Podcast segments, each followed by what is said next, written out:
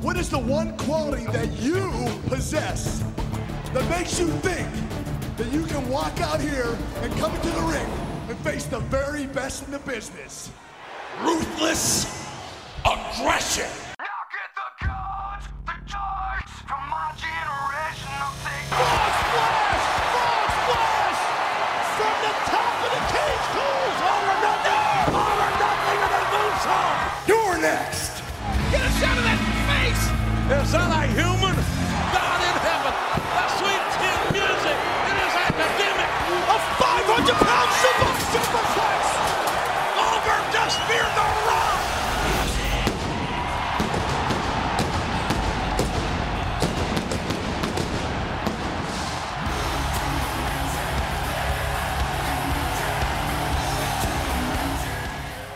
Hello, ladies and gentlemen. Welcome back to the Era of Ruthless Aggression podcast. As always, I am Tyler. This week, Theo couldn't be here, so Theo decided to tag in my lovely wife, Michele. Michele is a pretty good replacement for Theo. She has a little bit more experience watching pro wrestling than he does. She's not as big of a newbie as he is, but uh, I think it should still be a pretty interesting episode. That being said, why don't you take the opportunity to kind of explain your experience with professional wrestling before you met me, and then since you've met me, and now with doing at least this episode of the podcast. I don't know if we'll get you to come back for another one. It just, I guess that depends how this one goes.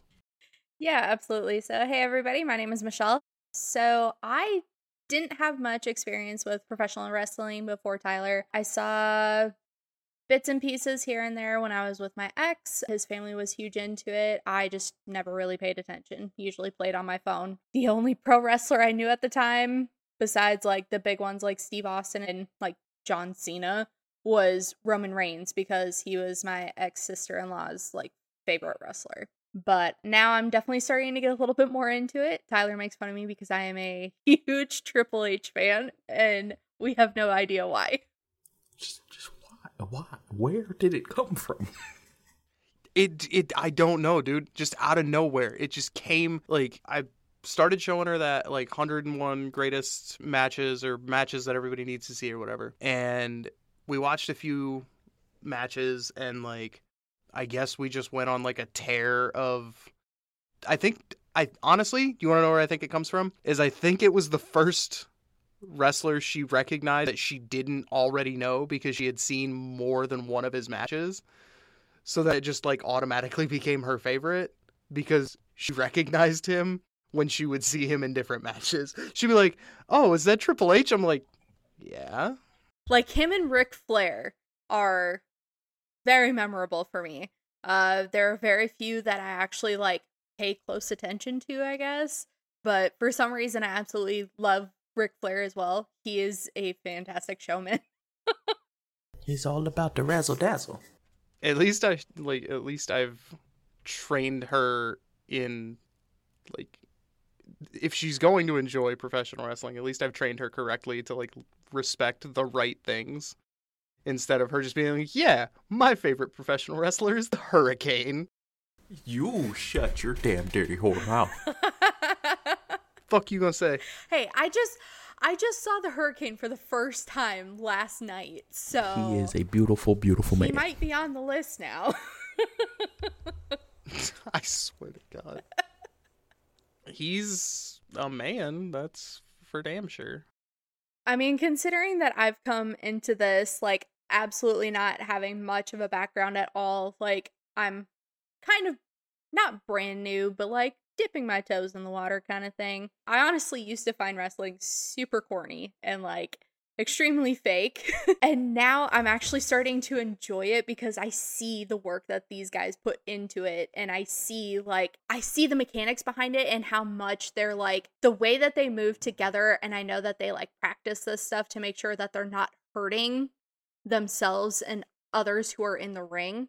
It's just it's kind of cool to see it like not in person but like on screen like that. It's it's cooler than watching like a movie I can definitely see where you're coming from as far as that's concerned. I mean, I guess for me, I, I even like when I was a kid, I refused to accept that it was fake, but once I like grew out of that phase and like realized what it really was, I still refuse to say like it's fake. I still to this day like I will make the distinction it's not fake, it's predetermined. So like the best way that I can explain it is, you know, people will go to a Broadway play that they've seen a million times. People will go watch a movie that they've seen hundreds of times and still enjoy it. But for some reason, when they go to a professional wrestling match, or even if they watch one on TV, their first instinct is, well, that's fake. And I'm like, okay, do you only watch like documentaries and the news? Like, is that your whole life? Because I, I feel sad for you if that's how you live your life. But just because you put drama into something and you do make it, you know, for lack of a better term, this is a male soap opera. A- And I'm not ashamed to say that and to say that I've been a fan of that for almost 30 years. Yeah, you're old. Motherfucker, you ain't that much younger than me. You need to watch your tone with that old shit. Yeah, I got two years. I am 31. I am 27. I'm a baby. Great. At least you're the oldest one. And that's an even smaller baby. At least you're the youngest one on this pod, or you're the oldest one on this podcast. I was the oldest one on the last one because Theo's like 12. I'm 31. 31. He's not I'm- 30, he's 28. 28. He's, he's 30. I'm 20. Fuck you. You are 28 adjacent. You are 30. She is a baby. She's back there 25. And She still got all her youthful vigor. She's still older than Theo. Theo's 23. Yeah. Theo is the age now after having. been- Theo has been in the Navy for five years. He is the age now that I was when I joined the Navy. And in case you guys couldn't tell, we have one of your favorite uh, people in the world coming back for another episode. We have the black guy, Terron. How are we doing? I'm doing good. And as I stated before, it's not racist. You can say it. It's okay. I give you permission. One of these days, we're gonna get Terron to do the uh, the black guy rant on on uh, the call, and I'm gonna record it and I'm gonna cast it out to the world. There's there's so many. There's so so so many. There's there's so many.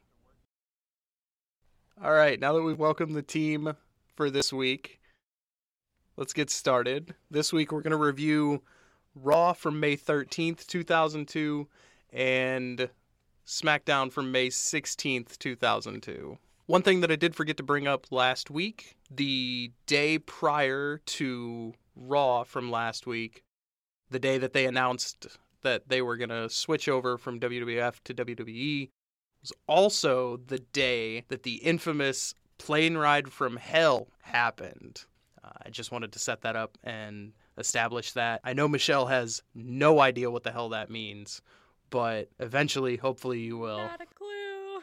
But Terron, keep that in mind uh, for later, just so you know. So, without further ado, let's get started with the review if you two are ready. Ready as I'll ever be. There we go. All right, this week's Raw coming to you live from Toronto. 17,752 fans sold out in Toronto. We are right in the heart of Hogan country. This is not North Carolina. This is not South Carolina. We are not in Flair country. We are in Hogan country this week, which has always confused me why Toronto or like Canada, pretty much in general, is Hogan country. Like why they love him undyingly for some reason. But I think I even saw a sign. It was either on Raw or on SmackDown that said, This is Hogan country. So at least they also acknowledge it. Like, makes me kind of happy.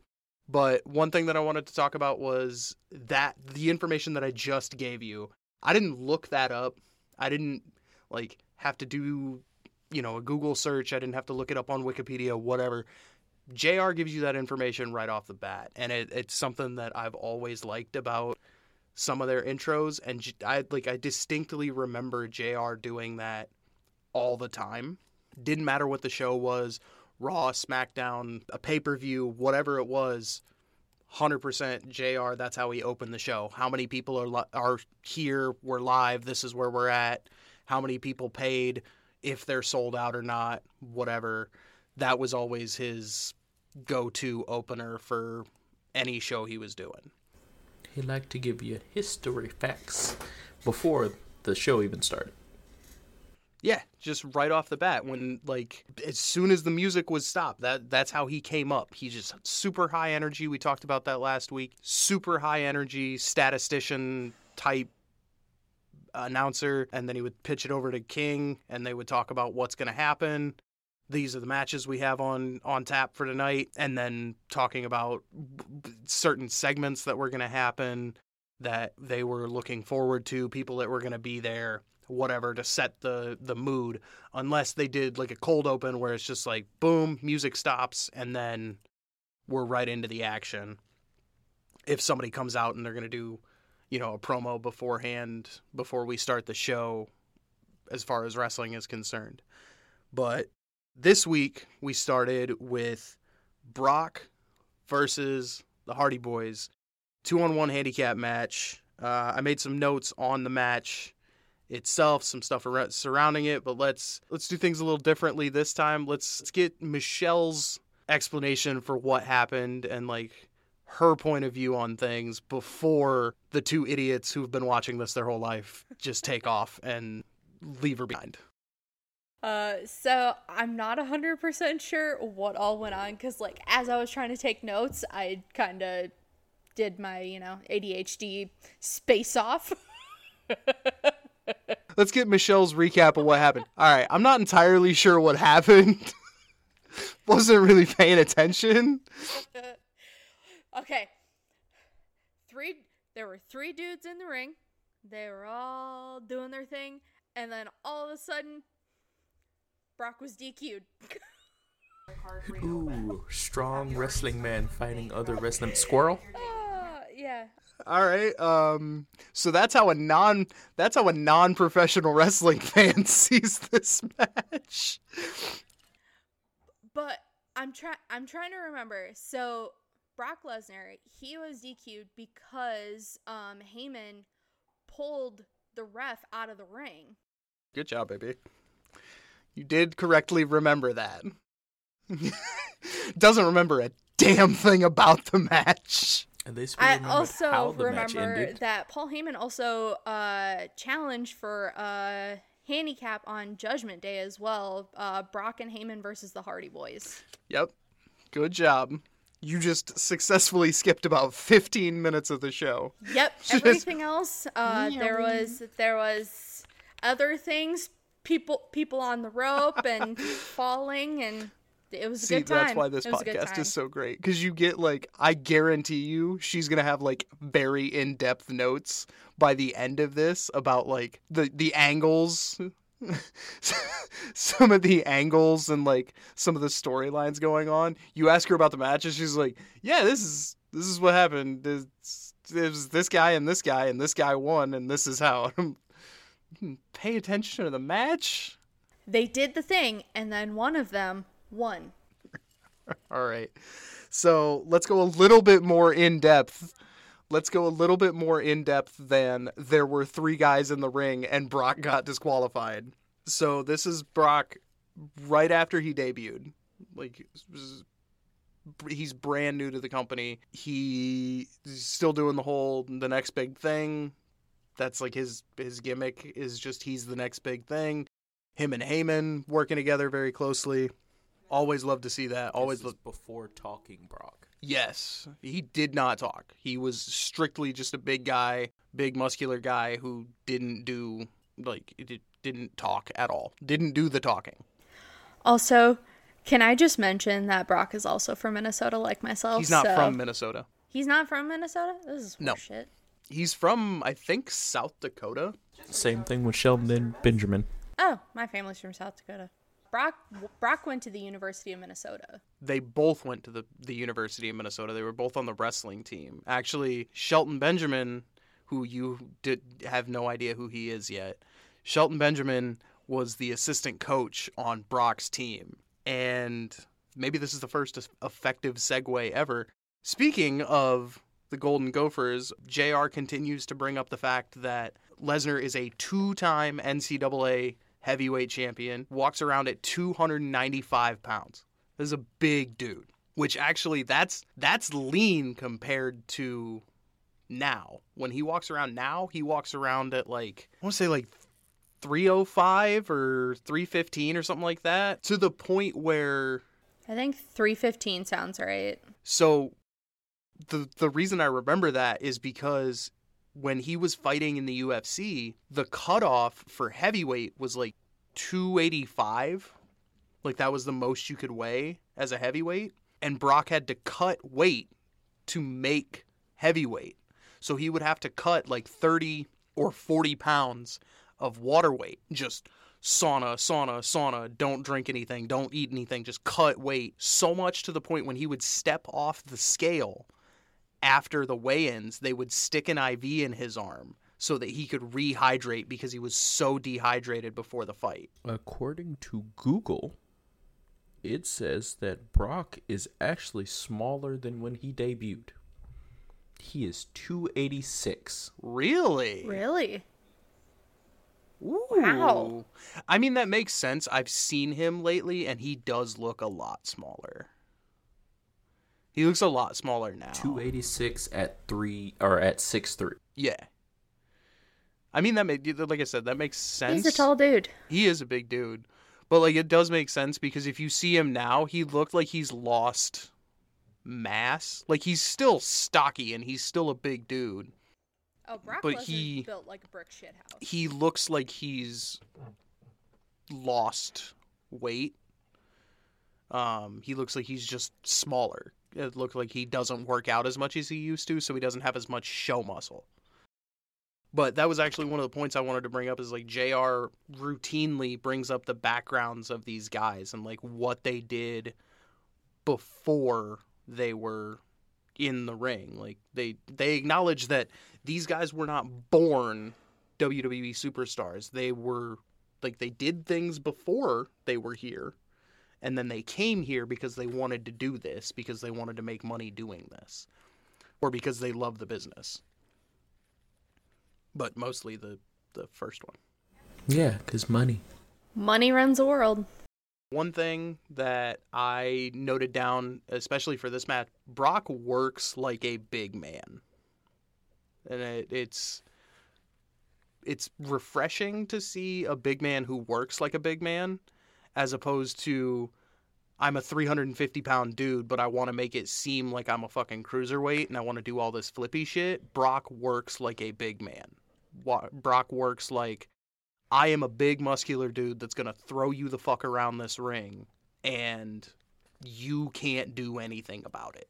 and doesn't go down easily. Unfortunately, what they did with fucking Big Show, who we see later, but at, later on in all of his matches, and I think even some now, he he doesn't do a lot of flippy shit. He doesn't do any. I that would be absolutely fucking terrifying if you saw that man coming off the No, top rope. no, no, no, no, no. Because at the WrestleMania that we're they're working towards for the next year, because it's already past WrestleMania.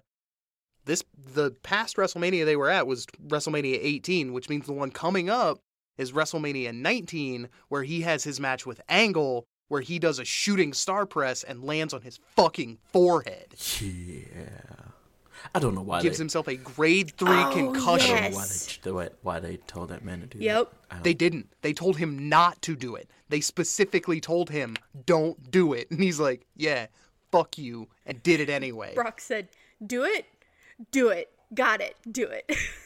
But for a long time, that was one of Brock's staples. Mhm. I don't know why that night he just missed. In OVW, he used to do it all the time. This is just that night he just missed. Yeah, it was crazy. I think it was because he hadn't done it in so long. He wasn't like it's just kind of like a ring rust thing. He just it, maybe that was it. Maybe that wasn't it. M- he lost muscle memory from it since he didn't do it anymore. Yeah, But a, a lot of big men they give the I'm a big guy, but little guys can overpower me, even if it's only just one, and can knock me down. Yeah. Brock, his early debut, he was fuck you. Try to kick me off my feet. I dare you, because you're not gonna be able to. So that was the it takes a lot. so that was the thing is like they they made him do that but they kept pairing him with like really really small guys which is what you should do if a guy is bigger. So like the fact that he's being paired with matt and jeff doesn't surprise me. They're smaller guys it makes him look insane makes him look huge but by the time he starts wrestling like normal sized guys when he wrestles guys like the big show when he wrestles angle when he wrestles hardcore holly he's not doing the whole oh you can't knock me down thing. He's wrestling a normal match because it's a believable opponent for him. It's a guy who is the same size as him or like similar to him that yes brock may be way fucking stronger than him but the guy can still knock brock down as opposed to the point of the like the point of them pairing him with Matt and Jeff is Matt and Jeff should not be able to knock Brock down. They're like 205 pounds, like soaking wet at this point. They're not huge. They're both still pretty lean. So Brock is like gonna eat them alive. That's the whole point. And to to that effect, I feel like during this time, they did squash matches a whole lot better. Is that that's all this was? This Yeah. was to get Brock over, and it was a squash match. But it was Yeah. done in a way with superstars that they already had that it wasn't unbelievable that they could possibly come out with a win, but it wasn't. Ah, well, this this is just a throwaway match to show how strong he is, like they do now, where they take some local wrestlers or some extras from a uh, promotion that they don't do and throw them in the ring, have like five minutes of them getting thrown around, and then the match is over.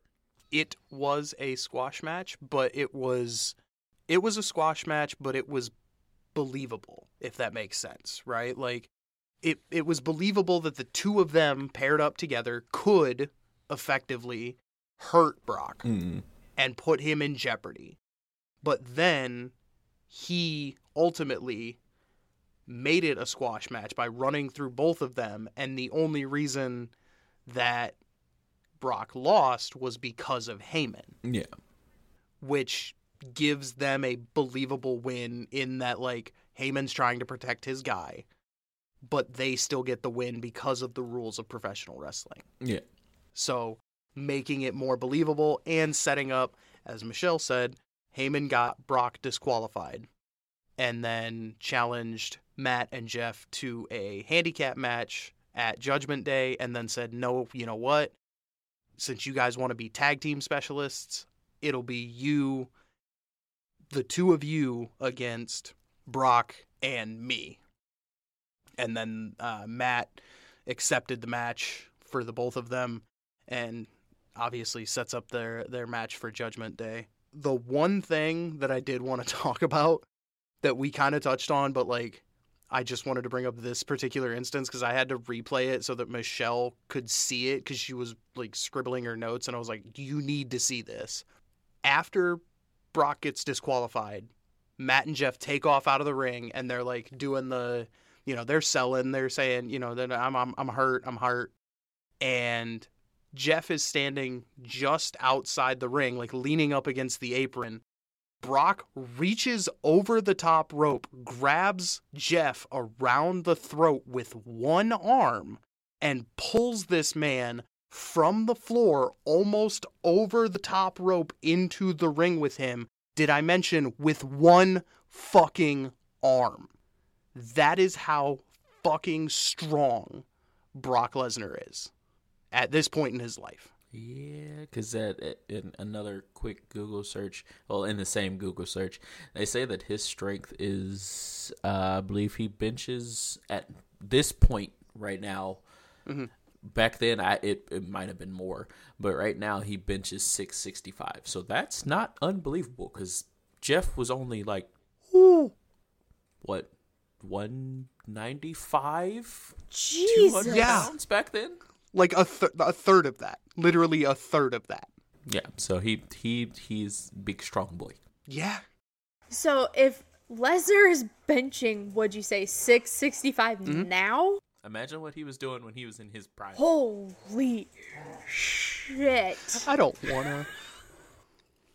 Remember Theo's comment from last week where he said, like, I don't care what your gender is, whatever it is, Brock should make you feel like less of a human. That's absolutely correct. Like, Brock makes me feel like less of a human just by existing.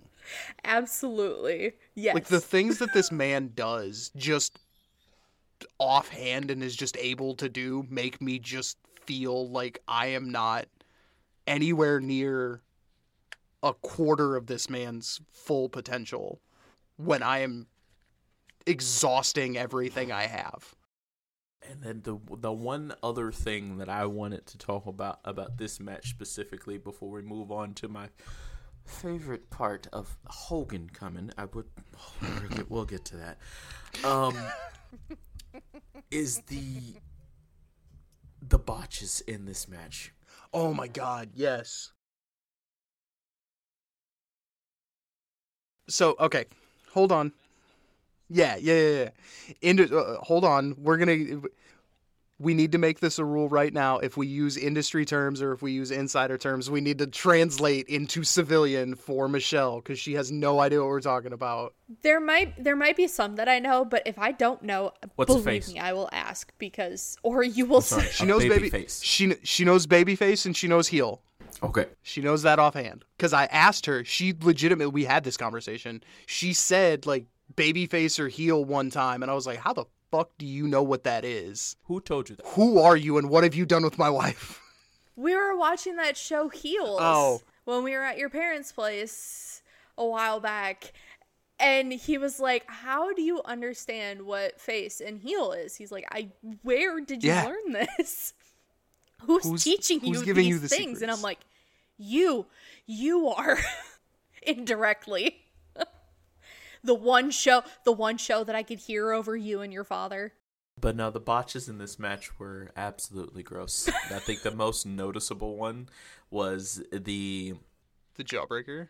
yeah the jawbreaker that Yeah. they tried to they tried to commit like three times and failed every single one. They didn't try to do shit. Brock tried to do it and it just did not work. Brock said, "I am big man and I will do it when I am ready."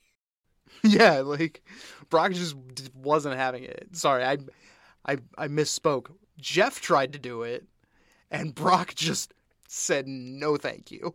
And then the combined frog splash leg drop. I pretty mm. sure Matt missed entirely. I don't know if he if he missed or he clipped the top of Bro- of Brock's head with his thigh, but either way, it was it was not good. I think he missed, um, because I watched it back again while Michele watched all of these last night and took her notes, and I was rewatching because I'm like, uh, I might as well just. Like I've already seen these, I've already taken my notes, but I might as well like fresh it and like refresh my memory. And I glanced back because I was making dinner while I was watching it, and I saw that, and I was like, "Oh yeah!" And yeah, Matt just, I think he just completely missed the leg drop. I think Brock sold too much too early. I think. Yeah, he's uh cuz the frog splash hit first and he, uh, he oversold that part and then he lifted up so he completely missed the leg drop. I think that's everything. Oh, just a personal thing I think was cool. Uh, JR. mentions the Midnight Express because Matt and Jeff hit a move, and JR's like, "Oh yeah, Shades of the Midnight Express." And I thought that was cool because you don't get shit like that anymore. You don't get guys that like mention tag teams or like people from like way way back that didn't even really spend a whole lot of time in WWE. So Michele has her hand raised. So I'm gonna throw this out there. Teacher, Um pick me. No. so, um, like I was saying to Tyler last night when we were watching this, uh, I don't know how Paul Heyman hasn't given himself an aneurysm with how fucking hard he goes into these microphones of just it's spit flying everywhere. There's like a vein in his forehead popping out. And I'm like, dude, you need to just like take it down a peg or two. You're gonna kill yourself. And I told her that was like the uh I guess that was just kind of his big his big thing. His that was his gimmick was he was just like super high energy and almost seemed like he was coked out. He just That's what I was thinking. yeah, just all over the place.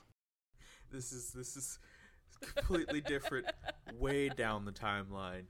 But I just that tidbit just made me think of Perk Angle and him. in- oh my god, him and TNA. Oh my god.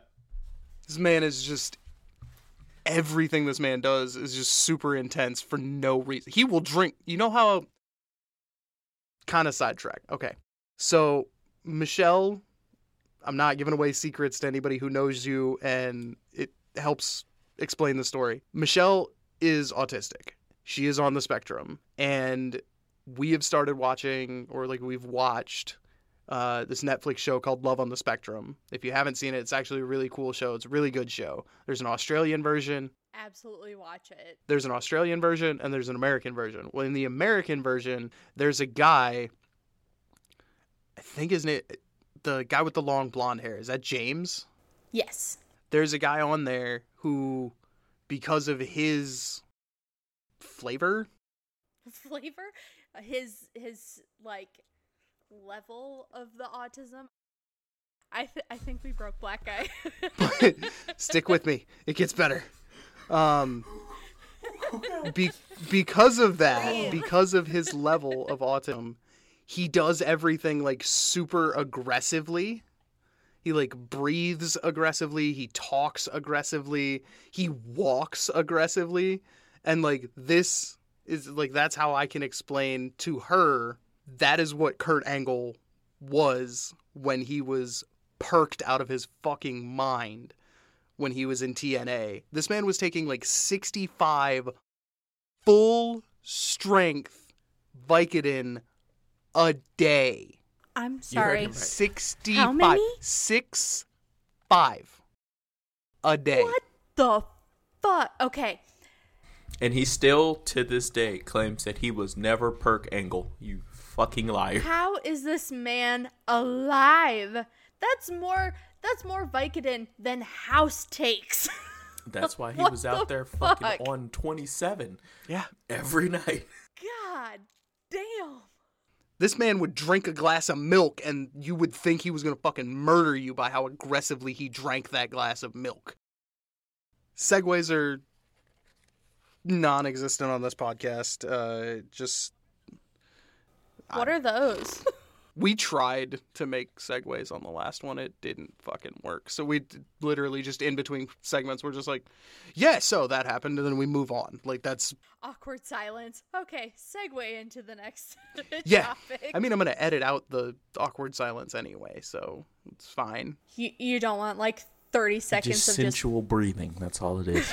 No, because I have to listen back, and none of you have to listen back to this in its full entirety and like choose what stays and what doesn't. Y'all just get to like hear the final product if you want to. Michele didn't listen to the first podcast. Michele's not even going to listen to this one, and she's on fact it. that you think I'm gonna li- no. Here's the thing. I'm not gonna listen to it. One because I know how Tyler can be. sound of my voice. That too. I that would you let me speak? This is about me for a hot second. like I hear Tyler speaking enough throughout the entire day that I don't need to hear a podcast too. And then also the sound of my voice just nails on a chalkboard. but it's good. It's good because then you can just smash the, the, the good parts together. Yeah, believe me, I know. That's why it took me nine hours of editing for each episode. Well, each part of the last episode. All right, so let's rein this back in. Let's get this back on track. Wonder why it takes us five hours to record. Next up, a little bit of uh, little bit of Ric Flair and the NWO, the newly formed weird version of the NWO in the back. This is where I brought it up earlier. This is where the repercussions of the plane ride from hell start to become apparent. So Flair claims in his little speech with the NWO that he fired Scott Hall because Scott Hall couldn't get it done at WrestleMania against Steve Austin, when in all actuality, Scott Hall was fired because of the plane ride from hell. Okay, so what is the plane ride from hell? I'm so sorry. We we are not going to get into that on this, but we will be here for Okay, so all you need to know, I'll ask later. they were on a European tour. They were on a tour in Europe. They got on a plane the last day of that tour. A bunch of wrestlers got on a private a private plane. It got real fucking weird. And a lot of shit happened. And after that, a bunch of people got fired. They got like released. They got sent home. They got disciplined. A lot of shit happened. But because of It was that, just a very bad time. Yes. Bad times were had by all. But because of that, Scott Hall got fired. So now he is completely released from the WWE. They make the lie that it was because he couldn't get it done at WrestleMania with Austin. Flair also mentions that Nash is out with a bicep injury and then he comes on he goes on to mention that there will be a new member of the NWO that he will announce tonight. And it is so new and it is so fresh and it is such a surprise that the guy who's going to be their new member doesn't even know that he's going to be a new member. Any side conversations or comments about this short 45 second clip in the back with Ric Flair and as Theo called him last week, smallpox? No. Okay. I think well, uh, was it was it this week or last week that they actually finally brought up why he has Kane's mask. I couldn't remember if it was this week or last week. It was in the main event of last week's Raw because I wrote that down. I was like, I was very. It didn't make a whole lot of sense to me, like why he was walking around with Kane's mask, and then they waited until the end of the show when they had the six man tag that they brought up why he was wearing it, and I was like, oh, cool. You couldn't have just brought that up the other four times he's been on TV tonight. Okay, but then we have uh, we go to commercial, we come back. Flair and Big Show go down to the ring. Michele lost her mind for the first part of this promo because Michele likes hockey because she's from Canada Light. So she just like lost her mind at all of this stuff that Flair was saying. I have no, I don't watch hockey. I've the closest I've ever gotten to the closest I've ever gotten to watching hockey is watching Shoresy on Hulu. This man, Ric Flair, he disrespected the Maple Leafs. That is not okay. Still have no idea what's going on. Um, the only reason I even know about hockey is because we have a hockey team. That's about it. That's about it. I don't watch hockey. Only reason I know it exists is because the Blues, and that's my home team. That's about it. So I grew up Minnesota, Minnesota Wild. Not a great team, let's be honest. but I am very loyal to my teams. It's also why I'm a Vikings fan. Yeah, I know. You don't need to give me any looks. I know. It's okay. I don't have a team anymore, so Oh yeah, the Rams moved out. Yeah. The Rams said, Fuck See, I- you. we don't have a team just- anymore, and they're trying to replace them with a soccer team. Football. Yeah, they said we're gonna trade out your football team for a football team. That's what we're gonna do. football. What's wrong with that? sounds it sounds the same. It's the same thing, right? Not at all. Not, not at all. No, no, no. But circling back here, so my uh, grandfather on my mom's side came over from Norway. If you couldn't tell by the very pale complexion that I have. Irish. Um, also Irish, Norwegian, German, and Irish. But no, he came over from Norway, and for some reason, the team that he fell in love with for hockey was the Maple Leafs. So we are also very big Maple Leaf fans in my household, and I'm disappointed in Ric Flair for disrespecting my team. How dare you?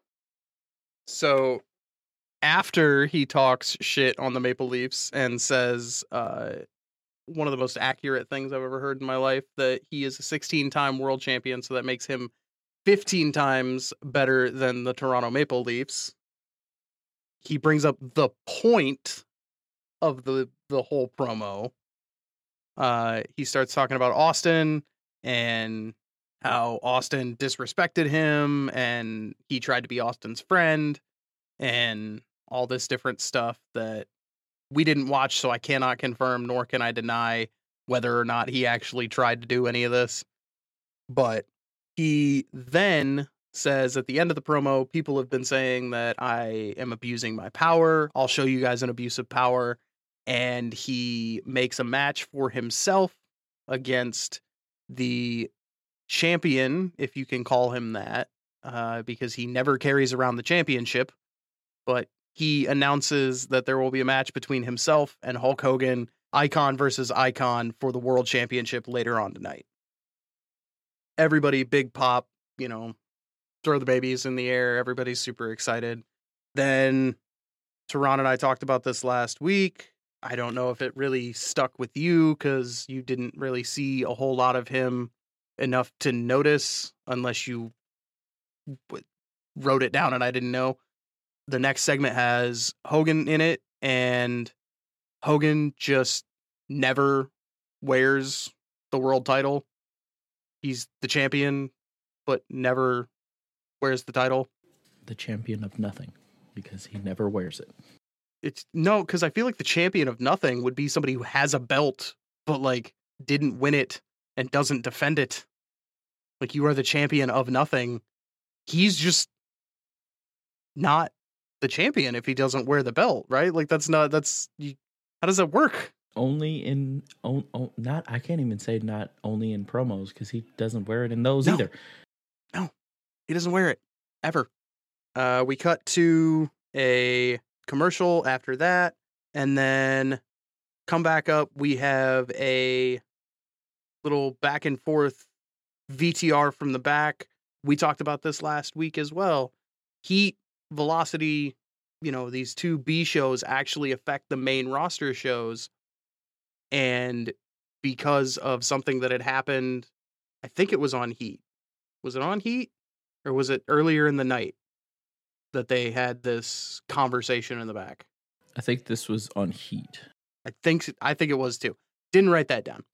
But Stasiak and Eddie have a conversation in the back where Stasiak is I don't know, high on mushrooms or something and just talking to the air and Eddie comes in and starts basically taking the piss out of him, asking him about the local vegetation on planet Stasiak, whether they got, you know, the good the good shit. Michele's favorite plant. Uh, and Speaking of, no, I'm just kidding. Stasiak takes a takes offense this week, sponsored by Sunday Scaries. hey, I love that place. Let me tell you.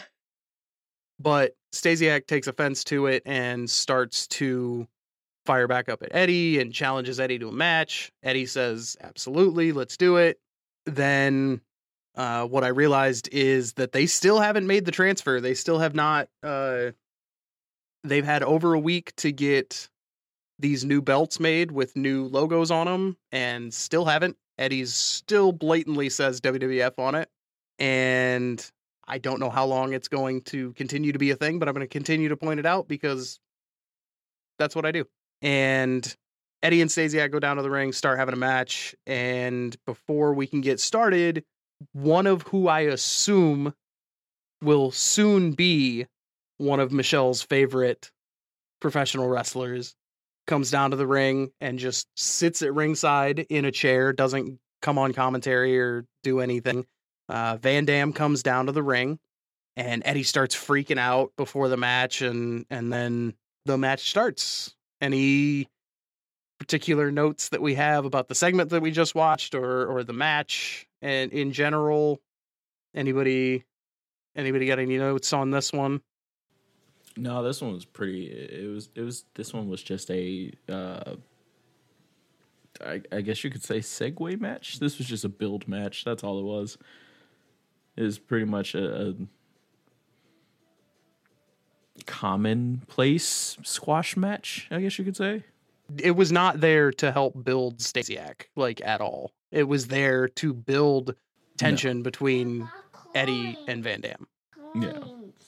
Contrary to the squash match that we had earlier, which it built up Brock and it also built up the Hardy Boys. So that one was like a mutual beneficial squash match.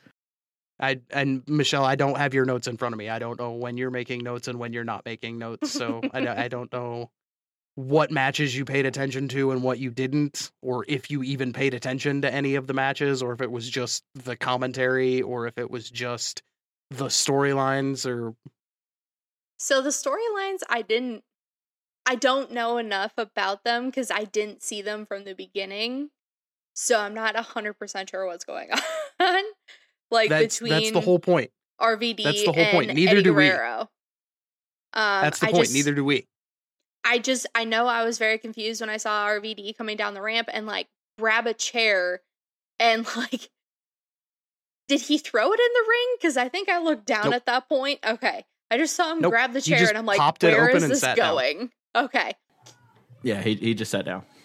And then uh yeah, I really I just I have uh like RVD is throwing Eddie Guerrero over the top rope and just what the fuck is going on? There's It, it was just it was just a build match to build tension between them. He unlike more commonplace where they actually interfere with the match. He didn't do anything until the match was over. Yeah. So this, uh, we're gonna use. I'm gonna use an insider term or a, a smart mark term of. This is the go home show. So the go home show is the last show before a pay per view. So it's the last chance that you have to set up anything that's gonna happen at the pay per view. So all of your matches that you already have set, this is your last chance to get people interested and make people want to buy the pay per view. Um, so that's all this segment was. This seg- this segment was just there with the point of we want people to watch this match between Van Dam and Eddie, but we don't want them to forget that it exists, so we need to remind them. So they just did a quick like uh just a quick segment of Van Dam hops in the ring after Eddie's match and starts tossing him around, and then Eddie gets back in. Van Dam leaves, and then Eddie hops on the microphone and basically says, "I'm gonna, so much all over that microphone. So much. yeah, Oh my god. All I saw was it just flying everywhere and I'm like I hope they disinfect those. but Eddie hops on the microphone and basically just says like I, we're gonna prove who does the better frog splash and then asks RVD who he is or who do you think you are and Rob Van Dam does the Rob Van Dam thing and then cut to before commercial you see coach in the back trying to get into Austin's dressing room and then Deborah comes up and she was like I'll go get him and come back. And then they cut to commercial, come back, and boom, Austin and Coach are on the microphone talking. This is like I- this is one of the only times I visibly saw disdain on Michele's face when she was watching these shows during this whole promo at the entire crowd whatting Austin during the entire promo. oh my god. I I can't. I can't do it. You can. I can't. It made me so angry. Like a couple times, fine. But when it's like, you have so much shit to say, What? and every sentence What? or statement What? or question, What? yes. What? I What? hate that shit. What? what? What? Fuck both of you. But to talk about the actual promo, Austin doesn't really say a whole lot. Just says like he just sets up everything for Judgment Day. Says that he's gonna get back at Flair. Flair's gonna get his ass whooped. Big Show's gonna get his ass whooped. I will say, you were focused on the what's. I was focusing on Austin's reactions to the what's, and nobody handles that what chant better than Austin does. He doesn't let it break him down. He doesn't let it interfere. He just keeps going. He uses it to his advantage sometimes. Obviously, I know he's the one who started it, but even then, he handles it better than anybody ever has, or I think ever really will. It was just very annoying. That's all. I pick up on things like that. I can't help it. It's the autism. it's, it's the tism. Eh, wait till they become almost a staple every time someone comes out. So this is my first and last time on the podcast because I don't want to watch that shit. Um, then they cut to commercial again. They come back up, and we got to see. How do I describe this? A very odd VTR for some reason. A day in the life of Tommy Dreamer. So we got to see Tommy Dreamer just doing the most Weird shit possible. I don't know why we got that. I don't. It was just. the most rancid shit. Let me let me list this off, right? And I wrote this down. The confusion. I wrote this down. So he brushes his dog's teeth and then takes the toothbrush and then puts it in his own mouth and starts brushing his own teeth. ah! He then sprays what I can only guess is cologne. I hope it's not deodorant or antiperspirant because, like, if it's antiperspirant, I think it was spray deodorant. I really do. Or like foot spray or something. I really hope it wasn't antiperspirant, but sprays some random nasty spray on his tongue and then proceeds to shave his tongue. Uh-huh. Puts shaving cream on his tongue and then shaves with a razor for some godforsaken reason. Uh then he while at the urinal with somebody asks them, "Do you ever drink? Have you ever drank toilet water?"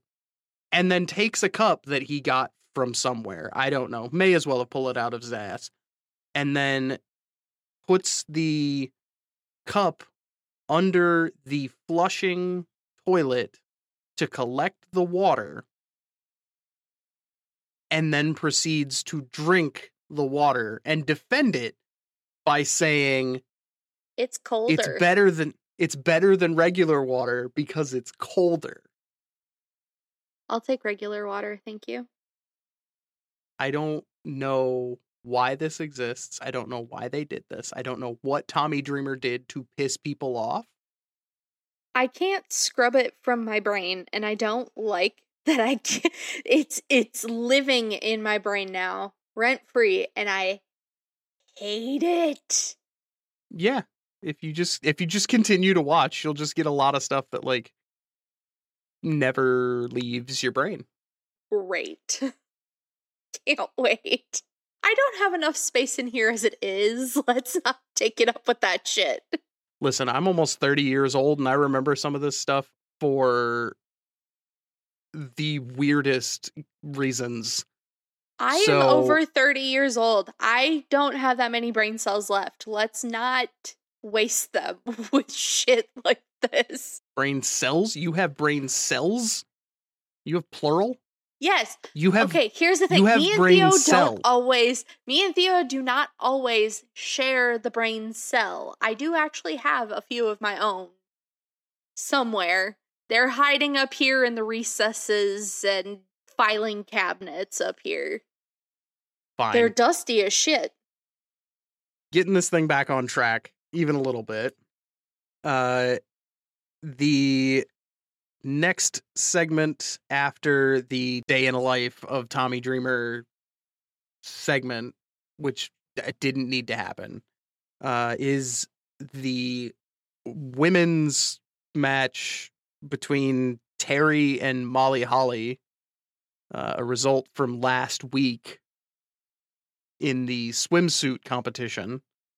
But I kind of wanted to get Michele's her her perspective on the women's division or the women's situation. I I don't even know what to call it at this point. Before we get her opinion on the women's division, we skipped over my favorite part of the show. It was before the sky, uh, before the uh, the Eddie and Stasiak. I don't know why I wanted to call him Snitsky. Completely different person. Completely different man. But um, my favorite part of this show because of the previous show where um, Hogan could not ride a motorcycle to save his fucking life. Oh, the fact that the fact that he comes in in a, on a motorcycle. I don't know how the fuck he managed that one. So what you didn't get to see last week, Michele, was Hulk Hogan completely and utterly. Have you ever seen a monkey fuck a football? I try to avoid watching videos like that. Just because you do that shit Okay. on deployment does not mean the rest of the mm-hmm. world does. Listen, it made it around eh, to my hard drive. I don't know how, and I'm not gonna answer. I'm I will not apologize for art. But Art? anyway, You call that art? Art. clear his browser history. I'm not clearing shit. anyway, uh, that is very akin to what it looked like watching Hulk Hogan try to figure out how to ride a motorcycle or how to start. It was it was the starting that was the issue. It was the starting and then him stalling it because he didn't have it in gear properly or he was letting off the clutch too early, so it stalled it. And he did that like four times before he just awkwardly got up and then chased the Undertaker up the ramp. And then moments later came back out to get the motorcycle and start it and then ride it up the rest of the ramp. It was how? I'm kind of upset I didn't see this now. But now he rides a motorcycle into Raw. Mm-hmm. He rides a motorcycle in and then later on he rides it into the ring. I'm just like, how? How how how did you manage that? But as we said while uh, you were away getting your snack, it's it's kind of upsetting that Theo's not here because Theo has this thing where he says that he only becomes a misogynist when he watches female professional wrestling. So that being said, let's use that as a segue to talk about my wife who is a I would say she's an expert on uh, uh on on the being a woman thing. We wanted to get her kind of point of view on like what the women's roster, like the the women's situation, how the women are presented on both of these shows, but more specifically in this segment, the Terri versus Molly Holly segment, their match, and like knowing what you know because you saw the the recap that they did from last week where they had like the swimsuit competition and Molly got upset and like attacked Terri. That's let's let's talk about that. Let's let's get your opinion on the whole women's situation in professional wrestling. So this one in general, the Terri versus Molly Holly, uh, I love the fact that they're pitting someone who is very hypersexualized versus someone who is supposed to be like the virginal one. Mhm. Uh, that explains obviously the uh 1930s swimsuit that she had on uh in last week's uh segment for the swimsuit competition.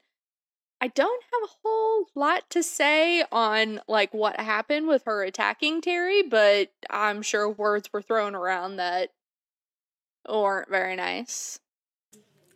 You'll get a more deep and depth um, experience of the women's division later. Oh joy. Yeah, but yeah, ju- jump start right into it. They're neither. uh, Well, I can't say neither one of them. So Molly is still very green at this point, so she's still kind of like finding her footing and like getting better in the ring. Because I don't, I don't consider her bad a bad wrestler. She's, she's very good or can be very good. Terri has never been good in the ring, ever. She is there solely as a piece of eye candy. Yeah, she's literally just there to be sexualized, and that's about it. Yeah. So sloppy wrestling back and forth, mostly because of Terri. Um, but there are a lot of like botches and stuff in the the women's matches if you pay attention throughout the entirety of it. But other than that, Terri actually does hit a decent Frankensteiner on Molly Holly. Also, I don't know what they called it. I call it a Frankensteiner just because that's what I'm used to calling it. It- It's also called a Hurricanrana. That's Don't what know they what they called, called it. Okay. Um I thought the difference between the two was that the Frankensteiner was off the top rope and the Hurricanrana was just on the mat. I thought that was the difference. so I mean, yes, um that is like the the normal distinction, but even like just for me just like a standing one, I guess I just call it a standing Frankensteiner or whatever, but I yeah, that that move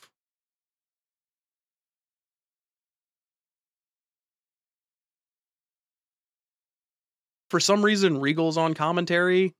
and It's not really established why he's on commentary.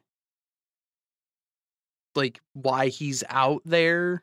Like why he why he's out there to just commentate on this random women's match.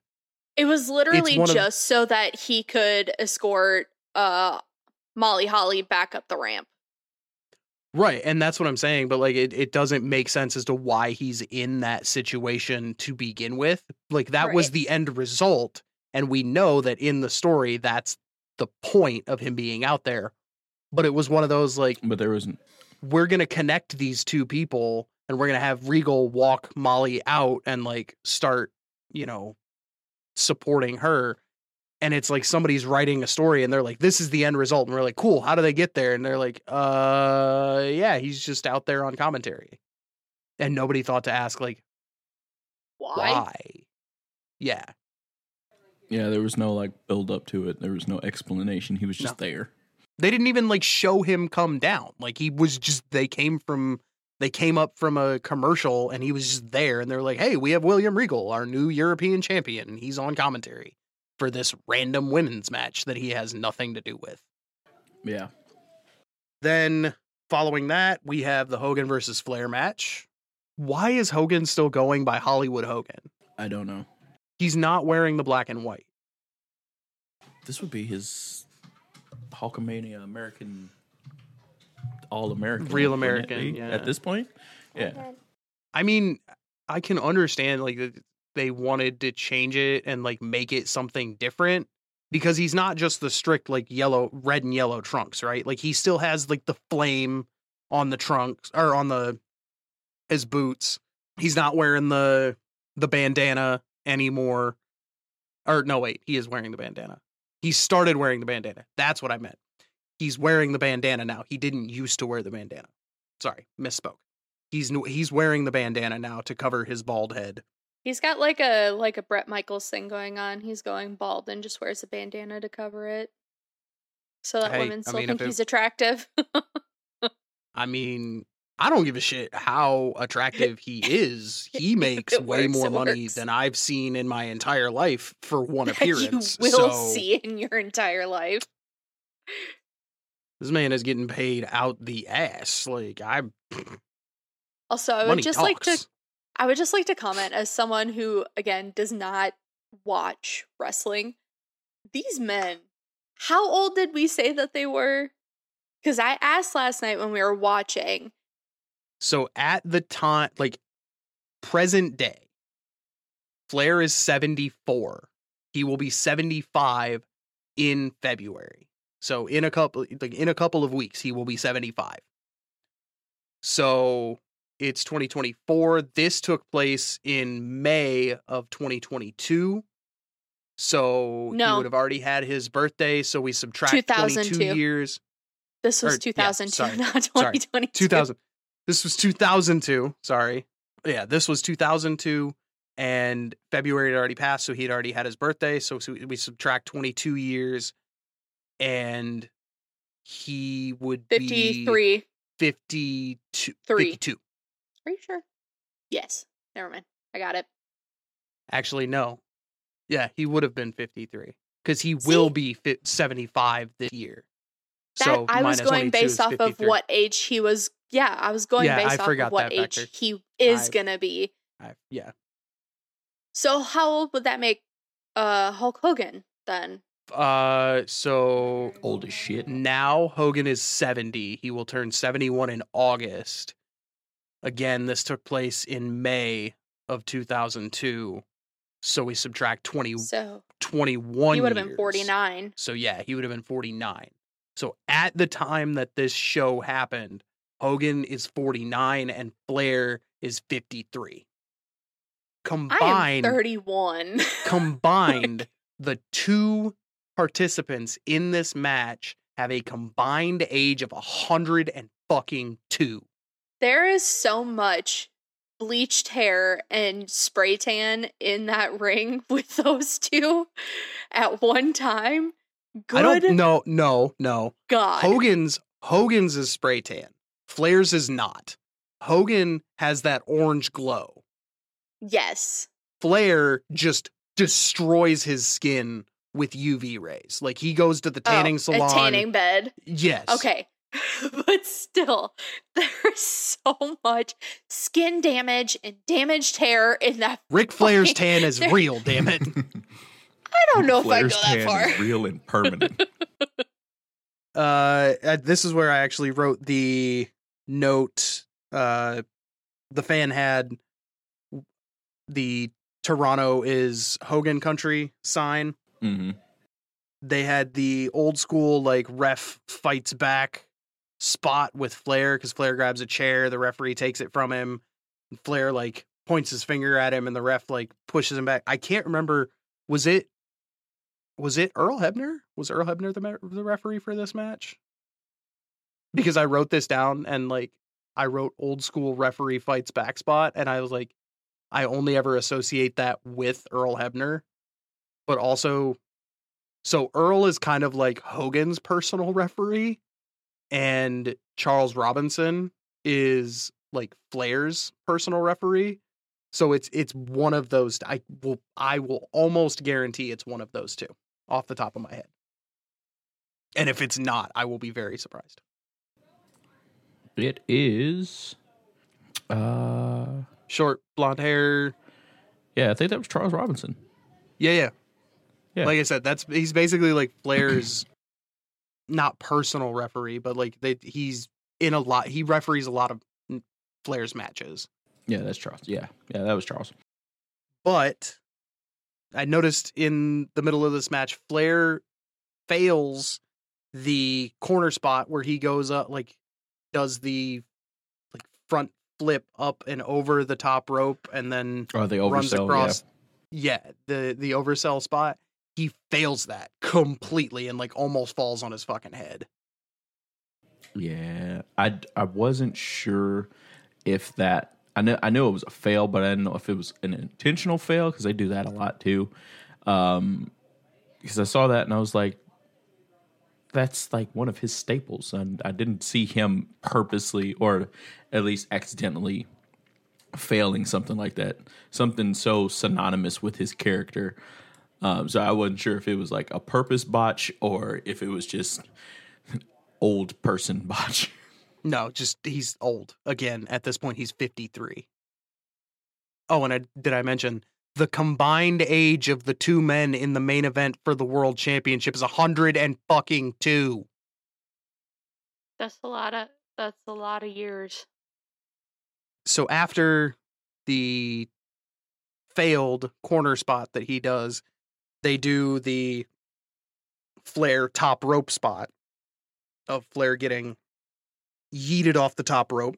Hogan hits a weird figure four on Flair and doesn't do the leg spin that like everybody who's ever in the history of eternity ever done a figure four. They do the leg spin around the leg. Hogan just doesn't do that. He just like folds up Flair's legs and then puts him in a figure four that way. Super weird. Didn't like it at all. Not okay with it at all. And then we have Hogan hulks up, hits the leg drop. X Pac and Show come in, interfere. Bradshaw comes down and interferes and chases off X Pac. And then Austin shows up, stuns Flair, and just just a, a, a tidbit for everyone. This was also a no DQ match, so there was a lot of. At one point, there was a low blow, and obviously, with all the interferences, the match wasn't called because it was a no DQ match. Right. They do mention they do mention that during uh, right before actually I think they mentioned that it's it's going to be a no disqualification match, but this made me like visibly upset. I've I've watched this before, and I knew that it was a thing, but like it visibly made me upset to the point where like Michele was very confused when I got very upset about you have someone come down and interfere in your match and lay out your opponent, but you are so unwilling to take help from somebody that you still need to do your fucking leg drop to get the pin to beat Ric Flair. He does not end a match without Fuck his him. leg drop. And his not Without wanting his, to his very simple I drop my leg on you. not no no it's not even like a running leg drop. It's a I'm a bounce off the ropes very No. slightly. I'm going he to does he does run, but then he does the same thing that fucking Rock does when Rock does the people's elbow. He fucking stops and then drops the leg. So all of that running against the rope to come back up, all of it just goes out the fucking window. There's no point. I you don't understand how viscerally upset I get at this man for this stupid shit. at this point in Hogan's career, I'm pretty sure it's in his contract that he will not win a match without doing the leg drop. It wouldn't surprise me. You cannot pull up one match where Hogan has won without that leg drop. Maybe the suplex match against um, Andre Giant, maybe that one, because that's all that's all you had to do was suplex your opponent. No. so no. So in the, it's it's a body slam match or Uh, like yeah, it's not a body my slam match.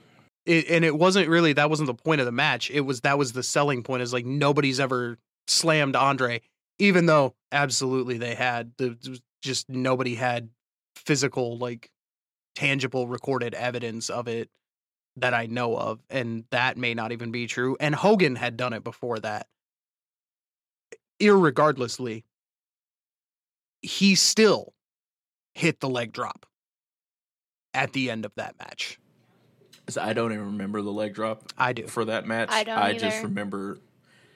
I, I don't remember. I just remember. worry, oh, I remember yay, for he- all three he's- of us. He's pretty much won the match because he did what he no one said he could do. That was the end of the match. Yep. That's all I remember. I don't remember the leg drop at all. Yep. He did it. Don't worry. I remember for all three of us. But Like I said, I wouldn't be surprised if it's in his contract.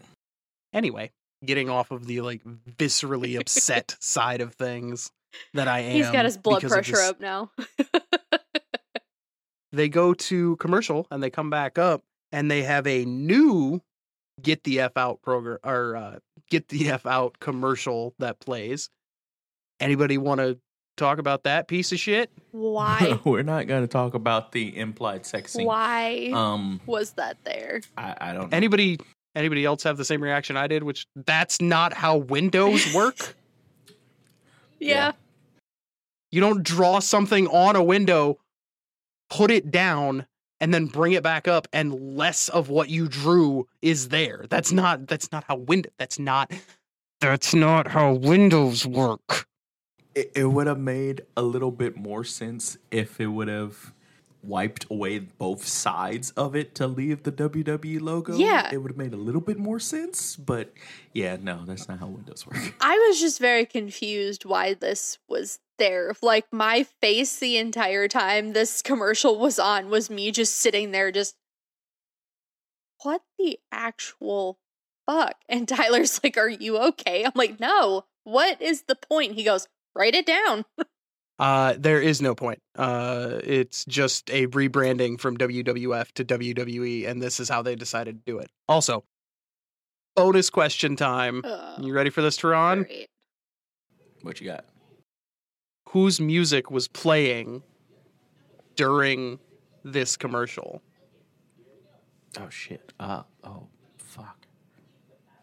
I don't think they go by that anymore. I can't remember. This is Sexual Chocolates music. Oh.